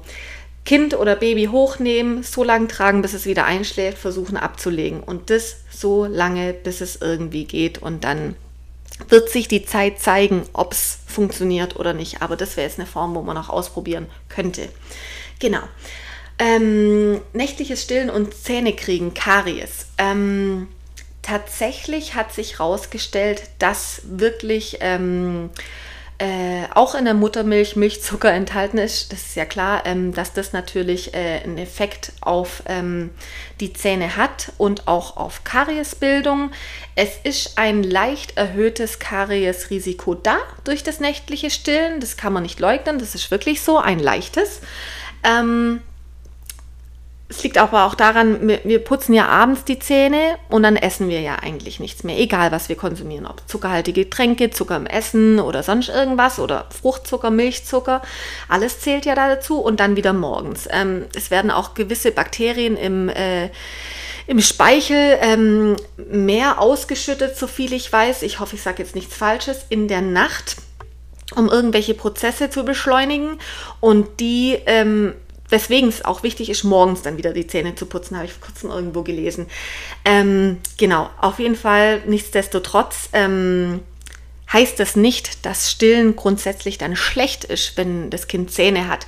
Ich würde einfach, was ich jetzt auch mit einer Kinderzahnärztin mal gesprochen hatte, ordentlich einfach Zähne morgens und abends putzen, vor allem morgens dann auch und das auch nicht vergessen, ähm, mit auch kariespräventiven Zahnpasten. Ich weiß, da gehen die Meinungen auseinander, was Fluorid anbetrifft. Es gibt aber klare Empfehlungen ähm, zu Fluorid, die man auch nicht überdosieren darf, weil da hab, haben die Fluorid-Gegner, ähm, würde ich sie jetzt mal nicht nennen, aber die, ähm, wo halt nichts von Fluorid halten, natürlich recht, dass man bei Fluorid aufpassen muss und deswegen gibt es klare Empfehlungen ähm, äh, wie viel Einheiten man benutzen darf und dann passiert auch nichts, dann ist es auch nicht schädlich. Und es ist wirklich eine minimale Menge, die man nehmen darf. Und wenn man aber die einhält, dann ist alles okay. Und Fluorid ist nachweis nachweislich ein sehr effektives Mittel gegen Karies. Und deswegen, ähm, wenn man darauf achten möchte, solange man die ähm, Empfehlungen einhält, kann auch nichts passieren mit einer Fluorid-Überdosierung, aber das wäre halt zum Schutz für Karies natürlich wichtig. Auf jeden Fall morgens und abends gepflegt Zähne putzen. In der Nacht kann man sehr schlecht putzen, das Risiko ist leider leicht erhöht, aber ja, für mich wäre das jetzt kein Grund ähm, abzustillen, um Gottes Willen. Also wie gesagt, Kaya hat ähm, Zähne seit sie neun Monate alt ist. Jetzt wird sie 17 Monate. Ich still ja noch, wie ihr gehört habt, sehr viel nachts. Und ähm, ja, wir putzen gut Zähne und ähm, das müsste, sollte, dürfte dann helfen, hoffentlich, genau. Ähm, ich habe jetzt auch äh, aus erfahrungsmäßig jetzt nichts äh, von irgendwelchen langzeitstillenden Mamas schon gehört, dass die jetzt ein extremes Kariesproblem hatten, nur weil sie noch nachts stillen. Also das sei dahingestellt. Ähm, solange man die Zähne gut pflegt und darauf achtet, ähm, denke ich mal, ist man da auf der guten Seite. Ähm, wie schaffe ich es trotz Einschlafstillen, dass die Maus länger schläft und ähm, ich mal aufstehen kann? Ähm, genau, das war bei mir auch eine lange Phase. Also ich habe sehr lange bei ihr im Bett gelegen und bin nicht mehr aufgestanden. Also wenn Kaya ins Bett gegangen ist, bin ich auch ins Bett gegangen, weil ich es mich gar nicht getraut habe oder es gar nicht ging, weil sie sofort wach geworden ist oder unruhig geworden ist. Und es war bei uns auch ein längerer Prozess.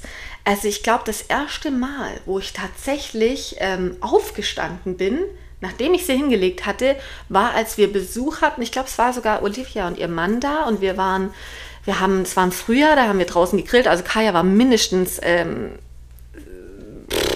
sieben, acht Monate, ja, und ich bin noch nie aufgestanden, das ist echt eine lange Zeit. Und ähm, da haben wir halt gegrillt und sie war todmüde und ich musste sie einfach ins Bett legen und ich wollte ja mit äh, meinen Freunden draußen essen, also ähm, bei uns auf Terrasse und ähm, ich musste dann halt aufstehen, ansonsten wäre bei mir der Abend ja um halb neun zu Ende gewesen. Und ähm, dann habe ich es einfach probiert und es hat komischerweise ziemlich gut geklappt. Also sie ist zwar nach einer ähm, halben Stunde wieder wach geworden. Ja, da hätte ich noch einen Tipp und zwar, das nennt sich äh, Sicherheitscheck, das habe ich mal gesehen. Und zwar, ähm, bis Kinder in den richtig krassen Tiefschlaf kommen, wachen die meistens zwischen 20 Minuten und einer halben Stunde wieder auf nach dem Einschlafen, um sich zu vergewissern, ähm, das ist so ein evolutionäres Ding, dass sie in einer sicheren Umgebung noch sind. Und zwar die vorfinden, wenn sie aufwachen, in der sie, in der, in der sie auch eingeschlafen sind. Also praktisch so ein Umgebungscheck. Hey, ich wach mal kurz auf, ist alles noch okay, bin ich noch in Sicherheit, ist da meine Mutter, ähm, ist hier noch der und der und äh, mir kann nichts passieren, ich werde nicht von einem Tiger gefressen, alles cool, ich kann weiter schlafen. Und deswegen wäre es ähm, bei solchen Situationen ratsam, die das gerade üben wollen, mal auf die Uhr zu gucken, wenn sie aufgestanden sind zwischen 20 Minuten eine halbe Stunde ist ungefähr der Sicherheitscheck. Manche können den schon selber überwinden, indem sie einfach weiter schlafen. Da ist Kaya auch schon teilweise dabei. Aber manche Babys können das halt noch nicht. Gerade jetzt, wenn man Probleme hat, aufzustehen. Und deswegen einfach mal probieren, nach 20 Minuten oder halbe Stunde ins Zimmer reinzugehen, sich kurz nochmals zum Kind zu legen, damit das Kind merkt, ah, okay, Sicherheitscheck, alles okay, Mama ist da, ich bin in der Umgebung, wie ich eingeschlafen bin. Und dann wird die nächste Schlafphase länger. Also ähm, das mal ausprobieren. Ich finde das ein ganz, äh, ganz cooler Tipp. Hat bei mir teilweise funktioniert. Und deswegen so, jetzt hat mein Mann mich gerade wieder gestört. oh Gott, in diesem Podcast sind so viele Unterbrechungen. Ich glaube es nicht. Genau, auf jeden Fall, das wäre äh, eine Möglichkeit, ähm, falls es daran liegt. Also das sind alles nur Möglichkeiten. Ich habe leider keine Parat, ähm, äh, Par Paraden, oh, ich schwätze aber auch einen Scheiß heute. Keine Musterlösungen, wollte ich sagen. Ähm, weil, wie gesagt, bei mir das auch immer noch ein Thema ist. Ähm, aber das wäre eine Möglichkeit, die man mal ausprobieren könnte. Ähm, Genau, dass die mal einschlafen. Ist das Einschlafstillen echt der Grund für das stündliche Wachwerden? Also das Einschlafstillen oder Stillen per se ist nicht, das Grund, ist nicht der Grund für nächtliches Wachwerden. Auf keinen Fall. Nächtliches Wachwerden, wie gesagt, hat in den meisten Fällen gar nichts mit Essen zu tun oder äh, Durst oder, oder Hunger, sondern einfach Schlafzyklen zu verbinden. Und das hat auch viel mit dem Gehirn zu tun und mit der Gehirnentwicklung, mit der Gehirnreife. Ähm,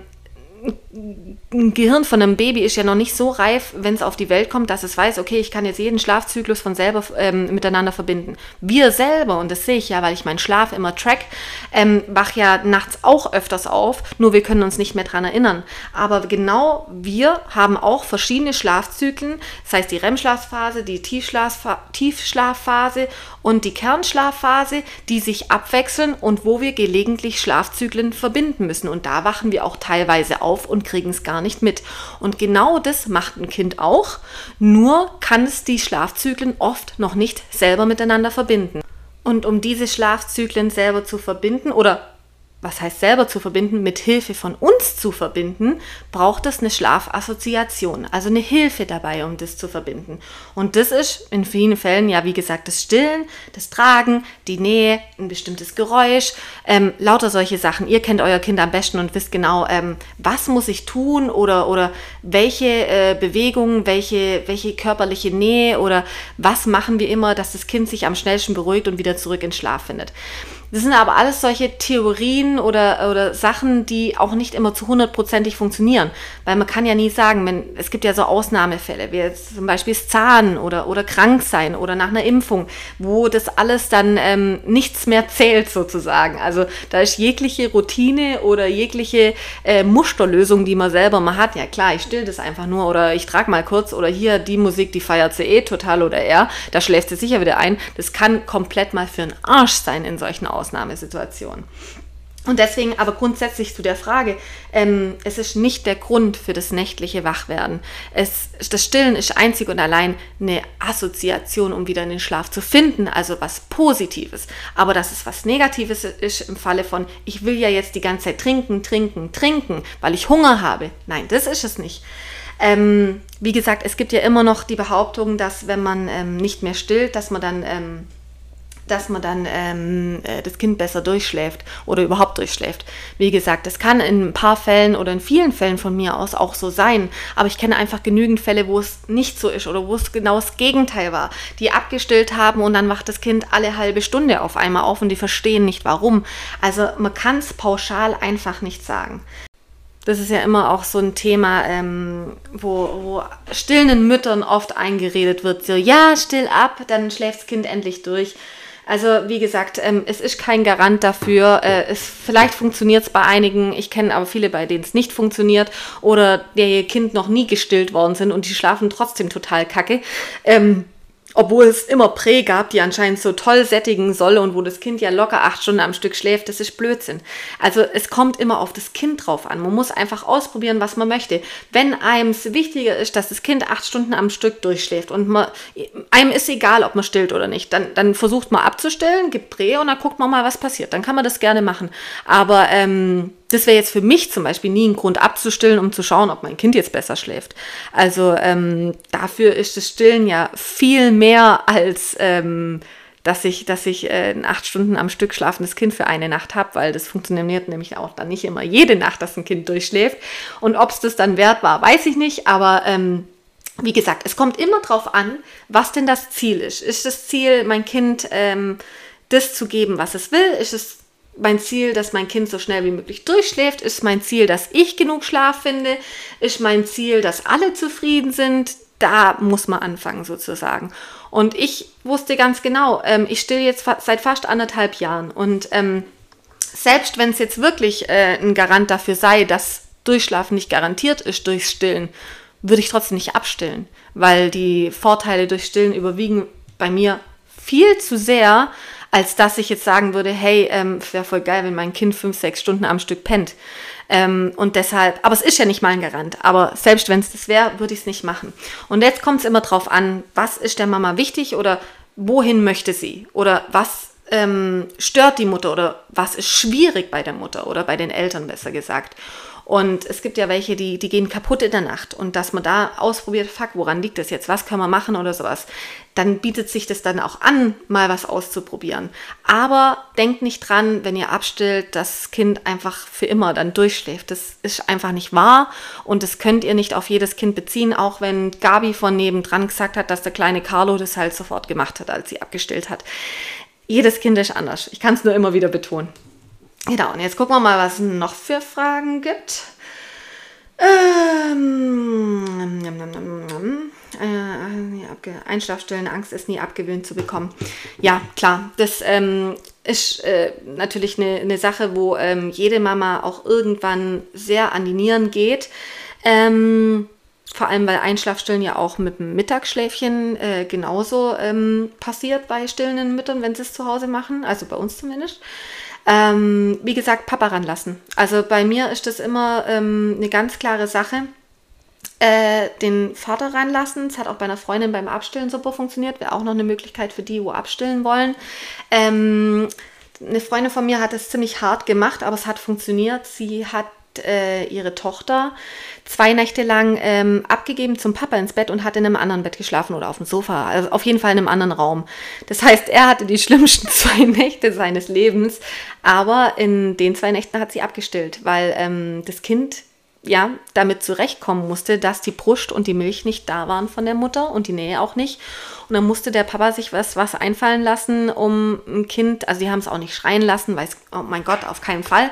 Ähm, aber die mussten dem Kind in Form vom Papa halt andere Assoziationen geben und für ihn war das halt sehr anstrengend. Der musste halt dann das Kind tragen, war sehr lange wach. Das Kind hatte lange Wachphasen dann in den zwei Nächten, hat viel geschrien, viel geweint, aber die sind da hart geblieben. Die haben es durchgezogen. Er hat das Kind so gut wie es geht begleitet und das ist das A und O, dass ähm, ihr das Kind, ihr nehmt dem ja was weg eine ganz wichtige Verbindung zum Einschlafen oder zum Schlafzyklen verbinden und deswegen es auf keinen Fall dann alleine lassen und sagen, ja, jetzt mach mal selber. Man muss wirklich dann was anderes anbieten, damit es funktioniert und dann wirklich für das Kind da sein und ähm, das begleiten und unterstützen, weil das ist sehr hart für das Kind, wenn es das nicht mehr bekommt. Und das hat tatsächlich bei denen funktioniert, da war ich auch ganz baff. Ähm, und hat sie auch mir gesagt, Alex, wenn du abstillen willst, lass, lass deinen Mann ran. Lass einfach mal zwei, drei Nächte deinen Mann rein, da geht es von, von ganz alleine. Ist natürlich auch gut für die Mutter. Und das Kind riecht natürlich dann auch nicht die Brust. Das ist ja auch immer sowas. Also die Frau, von der ich es gelesen hatte erst heute, die hat sich, wie ich schon gesagt, ja warm eingepackt, dass ähm, das Kind auch nicht von selber an die Brust kann.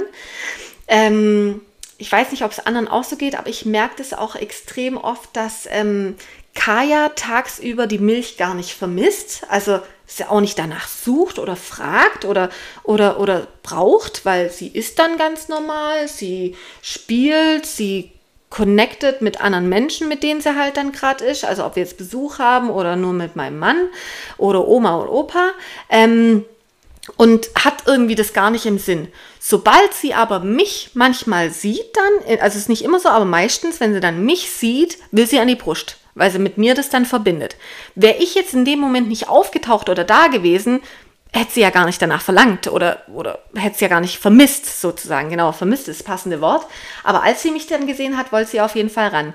Und das ist immer so eine Sache schwierig, weil wenn man in die Richtung will, weniger zu stillen, ähm, dann muss man sich eigentlich so wenig wie möglich äh, in der Nähe von seinem Kind aufhalten. Weil tatsächlich, sobald das Kind dann die Mama sieht, also so ist halt in unserem Fall, dann will es sofort an die Brust. Ja, und deswegen ähm, kann man da ein bisschen die Angst nehmen, wenn jetzt zum Beispiel, ich habe öfters Nachrichten gekriegt, ja, ich würde so gern auch mal abends weggehen oder mal ins Kino oder mit meinen Freundinnen was machen, aber ich, ich weiß nicht, wenn der Papa alleine dann mit der Kleinen oder mit dem Kleinen alleine ist, ob das dann funktioniert, weil ich still ja noch und dann willst die Milch und ich bin nicht da und bla bla bla. Ähm, ich glaube, das ist teilweise viel gechillter, als wir es uns vorstellen. Das war nämlich auch immer mein Gedanke, bis ich dann zum ersten Mal weg war. Weil, wie gesagt, wenn sie mich nicht sieht, vermisst es auch gar nicht so. Und natürlich gab es am Anfang dann mal kurz Drama, wo sie noch sehr klein war und dann natürlich Hunger hatte. Äh, nimmt ja auch kein Fläschchen und kein ähm, Schnuller. Und dann mussten wir es halt mit so einem, oh, das war so ein, so ein ähm, Fütterungsteil, so ein medizinisches, so wie so ein Becheraufsatz auf so einem länglichen Medela-Teil war das. Mit, das war das Einzigste, aus dem sie getrunken hat, weil sie auf Partout ja keine Flasche wollte. Und da muss man halt erfinderisch werden. Aber wenn sie dann wirklich Hunger haben, dann trinken sie nämlich auch noch daraus. Man muss halt finden, aus was. Und dann geht es. Und ähm, Irgendwann ging das dann von selber und jetzt ist ja auch kein Thema. Also Kaya würde ja auf jeden Fall überleben ohne Muttermilch. Sie will sie nur immer, wenn ich da bin. Und ähm, wenn ich jetzt zum Beispiel mal ein halbes Jahr verschwinde, dann, dann hätte sie es nie vermisst. Nur in Verbindung mit mir. Und das ist halt die Sache. Außer vielleicht nachts, da kann ich für nichts garantieren, wie gesagt, weil nachts habe ich sie ja noch nie alleine gelassen. Da wüsste ich jetzt nicht, wie es wäre. Also es wäre auch mal spannend, das auszuprobieren wenn ich mal die ganze Nacht weg wäre. Also wir haben auch was geplant im Frühjahr, ähm, also Freundinnen, äh, wo wir über Nacht weg sein werden. Und ich weiß nicht, wie ich das machen soll. Wie gesagt, erstens mal mit Kaya, wie überlebt sie die Nacht? Ähm, ohne Stillen, weil sie, wie ihr wisst, sie trinkt ja noch sehr viel, dann muss ja der Sascha ran, also mein Mann und dann genau das, was ich euch gerade äh, vorgeschlagen habe und Tipps gegeben habe, selber anwenden. Und natürlich, ich muss dann immer abpumpen und alles, weil ich kriege noch sehr schnell einen Milchstau, weil ich noch so viel still. Ähm, und dann ist bei mir nach, äh, oh, ich würde schon sagen, nach vier, fünf Stunden ist, ist die Brust sehr hart und dann wird es langsam ein bisschen brenzlig. Dann sollte ich abpumpen. Aber jetzt mal schauen. Ich habe noch ein paar Monate bis dahin, wenige Monate. Und äh, wer weiß, vielleicht hat sich es bis dahin auch um einiges mal reduziert. Wie gesagt, es ist auch bei uns immer so ein Auf und Ab. Und ähm, ist ja klar, wenn man viel unterwegs ist, zum Beispiel den ganzen Tag, dann hat man Essen dabei, dann ist nicht immer die Brust parat, vor allem wenn man warm eingepackt ist im Winter. Ähm, dann ist sie auch nicht so auf dem Präsentierteller, dass sie die ganze Zeit hin will oder so.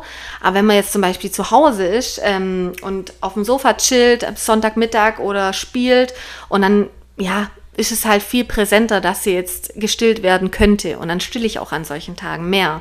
Ich weiß nicht, ob man es so ein bisschen nachvollziehen kann. Okay, ich schwätze schon wieder viel zu viel. Ähm, jetzt schauen wir mal, was noch für Fragen gibt. Ähm, Team Langzeitstillen, süß. Ähm, Schmerzen beim Stillen wäre ein Thema. Stillen sollte und darf eigentlich nicht wehtun. Am Anfang ja, ähm, wegen den wunden Brustwarzen. Ähm, und äh, weil man da halt erst startet und es die Brust ja auch nicht gewöhnt ist und es da auch ein bisschen Stillschwierigkeiten gibt, wie das Kind stillt, ob es richtig stillt. Wir haben es ja vorhin erklärt, wie, was es alles im Mund haben muss, damit es richtig funktioniert. Wenn es, es kommt, es wäre jetzt interessant zu wissen, wie alt das Kind ist. Weil ähm, ein Kind, das jetzt schon ein paar Monate alt ist und wo jetzt keine ähm, ja, äh, äh, Indikation ist von wegen ähm, verletzte Brust, Brustwarzen durch irgendwas oder ein Riss drin oder eine Entzündung oder sowas, sollte an sich das normale Stillen nicht wehtun, also eigentlich nicht schmerzen. Da würde ich tatsächlich ähm, eine Hebamme fragen oder eine Stillberaterin tatsächlich, wahrscheinlich beides, aber dann doch Stillberaterin, ja. Zögert nicht, ihr könnt auf jeden Fall googeln, Stillberater. Es gibt auch so viele auf Instagram, wo ihr anschreiben könnt, wo auch mal schnell ähm, äh, Tipps geben können, auch per Messages oder telefonieren, finde ich auch ganz gut. Ähm, da würde ich mich tatsächlich dann an so jemand wenden, ähm, weil die, ähm, das stände ihr täglich Brot und die können euch auf jeden Fall helfen, damit ich da jetzt auf jeden Fall nichts Falsches sage. Aber meines Wissens nach sollte Stillen von einem Kind, das jetzt nicht ein paar Wochen alt ist und wo an der Brust eigentlich alles okay ist, nicht schmerzhaft sein. Ähm, meine kleine neun Monate mag lieber gestillt werden, als zu essen kommt das noch. Ja, also das ähm, mit dem Essen ist wieder so eine Sache, wo wir uns ja immer so viel Druck machen. Ähm, das war bei uns auch ein Auf und Ab. Ähm, heute noch teilweise, das ist echt traurig, aber manchmal stehe ich echt lange in der Küche und koche irgendwas, stellt sie hin, sie guckt mich an, nimmt den Teller, schmeißt sie hinter sich und will an meine Brust. Das ist natürlich dann erstmal ein Schlag in die Fresse, weil man sich denkt, äh, für was habe ich das gerade gemacht? Aber es ist ganz normal. Ähm, dann gibt es wieder Tage, wo sie super essen und gar nicht an die Brust wollen, dann nach, äh, während nach dem Vorm Essen. Und gerade in dem Alter, ich meine, es sind neun Monate, kommt drauf an, wann hat man mit der Beikost angefangen? Bei uns war es ja ziemlich früh. Ich schätze mal, Durchschnitt ist ja so sechs Monate, fünf, sechs Monate würde ich jetzt mal sagen. Dann ist es ja kein Alter. Also ähm, der Max jetzt zum Beispiel von einer Freundin, der Sohn, der hat ähm, das erste Mal richtig gegessen. Da war er, glaube ich, erst über ein Jahr, also erst ein Jahr alt. Und ähm, das war auch immer ein ganz großes Thema, weil der nie essen wollte oder halt nie richtig essen wollte und immer nur seine Milch wollte. Und Essen im ersten Jahr ist wirklich just for fun. Milch ist die primäre Nahrung im ersten Lebensjahr. Und solange das noch bis zwölf Monate und auch drüber hinaus, sei es 13, 14, es gibt nicht diese perfekte Grenze, auch noch so ist, dann ist es völlig in Ordnung. Das Kind wird irgendwann lernen zu essen oder wird Bock haben, es zu lernen. Es geht ja nicht darum, dass es nicht lernen können, sondern dass es sie interessiert. Irgendwann wird es das tun. Druck rausnehmen. Auf jeden Fall, es ist ganz normal. Also ähm, da wieder nicht von anderen beeinflussen lassen. Ja, mein, mein, mein Fridolin, der isst schon seit sieben Monaten sein Zwiebelrostbraten jeden Tag morgens, mittags, abends. Scheißegal, was Fridolin macht. Wenn mein Kind noch Bock auf seine Milch hat und noch nicht richtig essen will, dann darf das das. Irgendwann wird es richtig essen. Und deswegen einfach abwarten. Immer wieder anbieten. Mehr könnt ihr nicht machen. Abwechslungsreich anbieten. Wenn sie es nicht wollen, Milch geben am nächsten Tag wieder probieren. Aber ohne Druck, nicht reinschaufeln, nicht zwingen. Genau. Ähm, nimm, nimm, nimm. Ähm, Ed Olivia haben deine Brustwarzen nach dem Abstillen wieder so ausgesehen wie davor. Also wir haben die Fragen von, ich glaube, wir haben sie noch nicht beantwortet, ich glaube jetzt nicht, aber wir haben sie äh, vorhin schon mal durchgelesen und ähm, ich kann euch sagen, ja, die sehen wieder gut aus. Also ähm, die bilden sich schön zurück. Die sind dann auch nicht mehr dunkel, die werden dann wieder hell bei mir sind sie schon wieder hell. Also meine sehen ehrlich gesagt schon aus, obwohl ich so lange still wie vorher, nur dass sie ein bisschen größer sind. Aber das bildet sich auch wieder ein bisschen zurück. Also da müsst ihr auf jeden Fall keine Angst haben. Ähm, bin auch im Club der jede Stunde stillenden Mamas in der Nacht. Ähm, momentan. Genau, das ist wieder so eine Sache.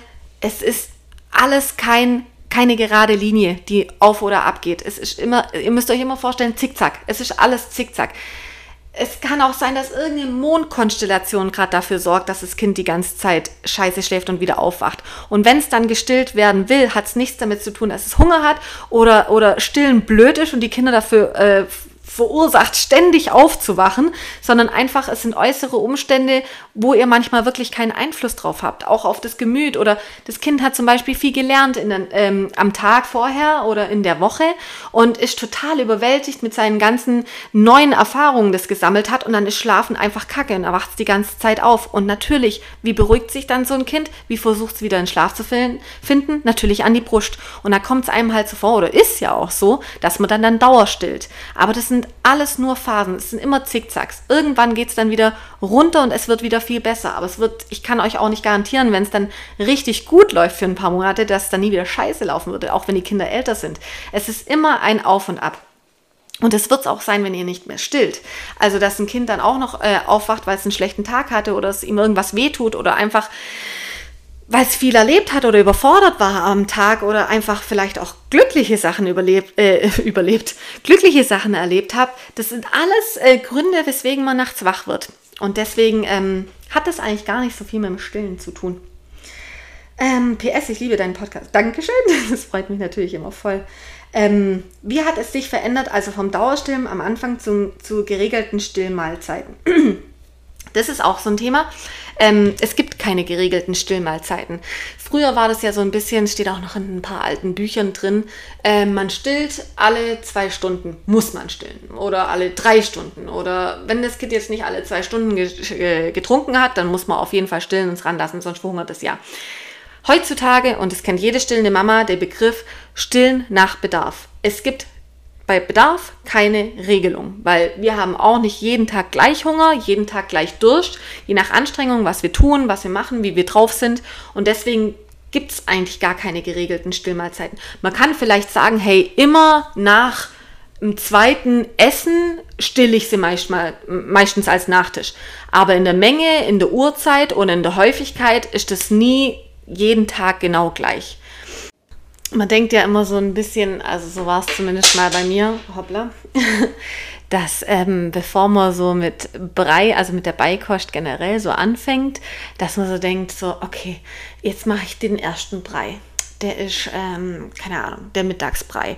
Das heißt, ich ersetze jetzt eine ganze Stillmahlzeit mittags, das wäre wahrscheinlich die zwischen 12 und 1, dann durch den ersten Mittagsbrei. So, jetzt habe ich den Frühstücksbrei dazu. Dann ersetze ich jetzt genau eine Stillmahlzeit durch den Frühstücksbrei, ungefähr von der und der Uhrzeit. Aber ich still ja noch dazwischen nochmal. Durch was ersetze ich jetzt die Stillmahlzeit? Und so, man denkt ja immer, das ist genau, das deckelt sich genauso. Also je nach Brei, wo man da einführt, deckt man eine Stillmahlzeit. Das ist natürlich Quatsch. Das habe ich dann auch lernen müssen, dass einfach das ein totales Kuddelmuddel ist. Erstmal, wenn man mit der Beikost anfängt und dann äh, hier mal stillen, da mal stillen, dann wieder gar nicht essen, dann wieder richtig viel essen. Man denkt sich, oh, jetzt haben es raus, dann wieder am nächsten Tag komplette Flaute. Und so kann man es halt auch nicht beim Stillen sagen. Also den zeigt ihr mir bitte oder die zeigt ihr mir bitte, die wirklich exponentiell jede Woche eine Stillmahlzeit abgenommen hat, um dann im Endeffekt zum Abstillen so zu kommen. Und ganz ehrlich, warum, warum ist denn das Ziel immer das Abstillen? Leute, genießt es doch, dass ihr noch stillen könnt. Genießt es, dass ihr, ihr werdet eurem Kind nie wieder so nahe sein. Genießt es, dass ihr immer perfekte Nahrung in der richtigen Zusammensetzung, in der richtigen Temperatur an jedem Ort griffbereit habt. Genießt es, dass ihr das Natürlichste der Welt eurem Kind jederzeit zur Verfügung stellen könnt. Genießt es, dass ihr diese innige Beziehung zu eurem Kind habt, dass niemand anders zu diesem Kind haben wird wie ihr. Dieses naturgegebene Ding. Ding. Nee, versteht ihr, was ich meine? Es geht immer um dieses Abstillen, Abstillen, Abstillen. Ich habe jetzt auch bei den Fragen, da waren bestimmt 40, 50 Prozent ging es ums Abstillen oder weniger stillen. Und ich denke mir immer so, ich war auch so unterwegs und immer so, ja, und jetzt soll es auch mal weniger werden. Ich habe jetzt keinen Bock mehr, ich will meinen Körper zurück und na, irgendwie stresst mich dann doch. Ich sag euch eins, Klar nervt es teilweise. Klar ist es irgendwann, willst du unabhängiger sein. Klar willst du irgendwann mal wieder was trinken. Ich trinke auch ab und zu mal was. Wenn ich abends weggehe, dann, dann trinke ich einen Bodendeckel von irgendeinem leck mich tot Aperol und wenn ich dann sechs Stunden später erst wieder still, dann ist es völlig in Ordnung. Ich bin deswegen keine schlechte Mutter, ähm, weil ich habe gerechnet, wie viel Prozent Alkohol dann in welcher Blutbahn wo irgendwie zu irgendwas verfügbar ist und in die Muttermilch übergeht. Also alles gut. Ähm, nee, es geht einfach darum, dass wir irgendwie immer so schnell davon weg wollen, um unabhängig zu sein und alles. Aber ich, ich würde jetzt mal sagen, ich bin schon sehr unabhängig und mache viel auch ohne Kaya, obwohl ich immer noch still. Und das eine muss nicht zwangsläufig das andere bedeuten. Also ihr könnt euch auch ein bisschen Freiheit auch eurem Körper ein bisschen Freiheit geben, ohne jetzt ähm, gezwungen zu sein, das Stillen aufzugeben, weil ich finde, wenn man es will, ist was anderes. Um Gottes Willen, das will ich ja auf keinen Fall irgendjemand vorschreiben. Aber es geht einfach darum, so ein bisschen den Druck rauszunehmen und nicht dieses Schwarz-Weiß-Denken, dieses entweder stillst du, dann hast du aber deinen Körper komplett deinem Kind überlassen. Du kannst nichts mehr machen, du kannst nicht mehr aus dem Haus, du kannst nichts mehr trinken und pass auf, was du isst und weh, da sind Zitrusfrüchte dabei. Dann bekommt dein Kind einen bunten Po, was übrigens nicht stimmt. Ähm, und solche Sachen. Oder du entscheidest dich für die andere, schwarz, weiß. Ich glaube, ich habe gerade schwarz gesagt. Dann für weiß. Und ähm, ja, dann bist du halt komplett unabhängig und hast den Körper wieder für dich. Aber du kannst halt das Kind nicht mehr ernähren, gell? Es gibt kein Schwarz-Weiß. Es gibt, ich bin, ich bin mega zufrieden, wie es gerade ist, auch wenn ich manchmal genervt bin, wenn sie schon wieder an die Brust will. Aber gleichzeitig habe ich dann auch die Momente und genau die will ich animieren, da mehr drauf zu achten, die mehr zu erfassen, die mehr zu genießen, die Momente, wenn ihr gerade Zeit habt und wenn ihr gerade tief durchatmet und euer Kind liegt bei euch im Arm, egal wie alt es ist, und trinkt an der Brust und guckt euch dabei an. Und diese, diese Situation, dieses Gefühl, diese, diese Symbiose, wo du miteinander angehst, diese, diese Verbindung, das ist doch was wahnsinnig Tolles, was wahnsinnig Schönes. Und das, das in dem Moment zu genießen, aufzusaugen, boah, das ist besser als jeder Rausch, den ihr mit Alkohol oder sonstigen Substanzen erzielen könnt, sage ich euch. Und ähm, das wird nicht für immer so sein. Und ihr werdet früh genug euer Kind dazu haben, dass es durchschläft, dass es dass ihr nicht die ganze Zeit aufpassen müsst, weil, weil die einfach so schnell älter werden und ähm, zu schnell. Und ähm, auch das Stillen geht zu schnell vorbei. Und ich weiß, man will immer in die Richtung und unabhängig sein und muss immer gleich ein Ziel erreichen. Aber vielleicht sollte man das einfach irgendwie so ein bisschen genießen und so das Positive sehen und äh, nicht immer gleich jetzt hier und da und drauf so hart scheißen, was manche andere sagen. Und wenn die eine Nacht mal wieder richtig kacke ist, am Schluss gebt ihr euch, gebt ihr doch eurem Kind das, das, das Beste, was es, was es bekommen kann, die Muttermilch. Also das ist doch, das ist doch allein schon eine Belohnung genug, oder? Also ich weiß, mir, mir geht es doch auch kacke so oft. Und ich habe auch so oft so Kacknächte und ich könnte durchdrehen. Und ihr seht ja immer auf Instagram, wie scheiße die Nächte und wie ich abkotze und alles. Aber trotzdem, ich habe, das ist, das Stillen ist für mich einfach so was Schönes, auch wenn es mich manchmal tierisch nervt, dass ich kann es noch nicht aufhören. Und man kann es auch so weit nicht aufhören, wenn man weiß, dass sie es auch nicht könnte oder er. Also das ist ja was anderes, wenn die Kinder abstimmen. Da hat man, da hat man ja klar, also das kenne ich auch bei manchen. Ähm, wo das Kind aus dem Nichts gesagt hat, ähm, also das kannst du mal gleich wegpacken, was, was willst du mit dem Ding hier? Kein Bock mehr auf deine Milch. Ähm, und dann die Mutter stand dran, wow, okay, ähm, es ist hart. Also auch für die Mütter ist es hart. Ähm, das Positive an der Sache ist aber, sie müssen nicht mit einem schlechten Gewissen umgehen. Ich habe meinem Kind was weggenommen. Das, das ist was sehr gut ist, dass das nicht ähm, dazu zählt. Ich muss kurz einen Schluck nehmen. Mm.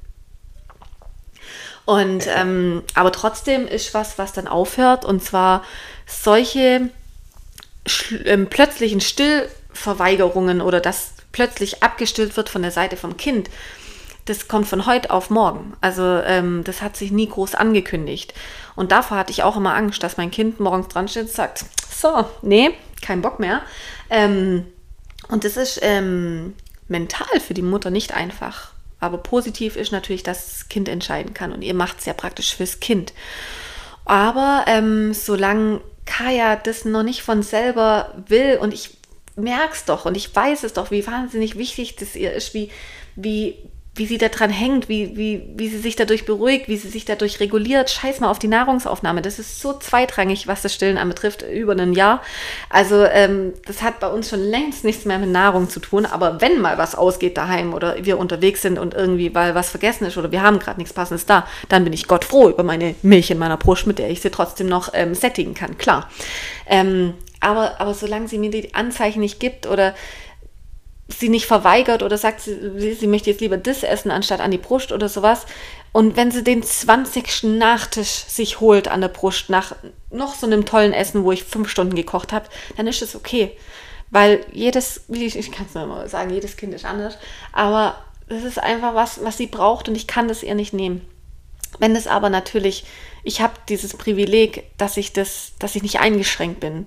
Also dass ich, dass ich nicht äh, jetzt in ein Büro zurück muss ähm, mit neun Stunden am Tag, wo ich sie, wo ich sie nicht stillen kann. Das haben viele Mütter und dann haben die keine andere Wahl. Dann müssen sie sich Alternativen überlegen. Und das möchte ich natürlich da außen vor lassen, dass ich natürlich die nicht damit meine und es natürlich völlig nachvollziehbar ist, dass die sich eine Lösung überlegen müssen oder ans Abstillen denken oder müssen, müssen dran denken. Genau.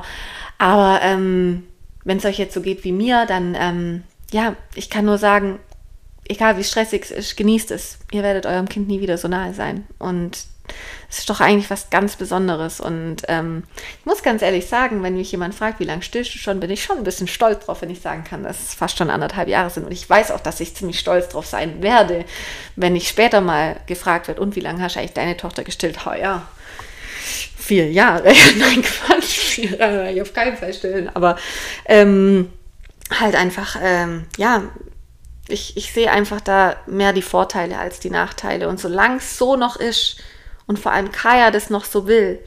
Und ich auch, seid, ihr habt eine Partnerschaft bei dem Stillen, es ist wie eine enge Partnerschaft. Ähm, solange das für das beide noch okay ist und d'accord ist und die, der eine Partner das noch so extrem braucht in der Form, also das Kind, dann ist es okay, dann macht's.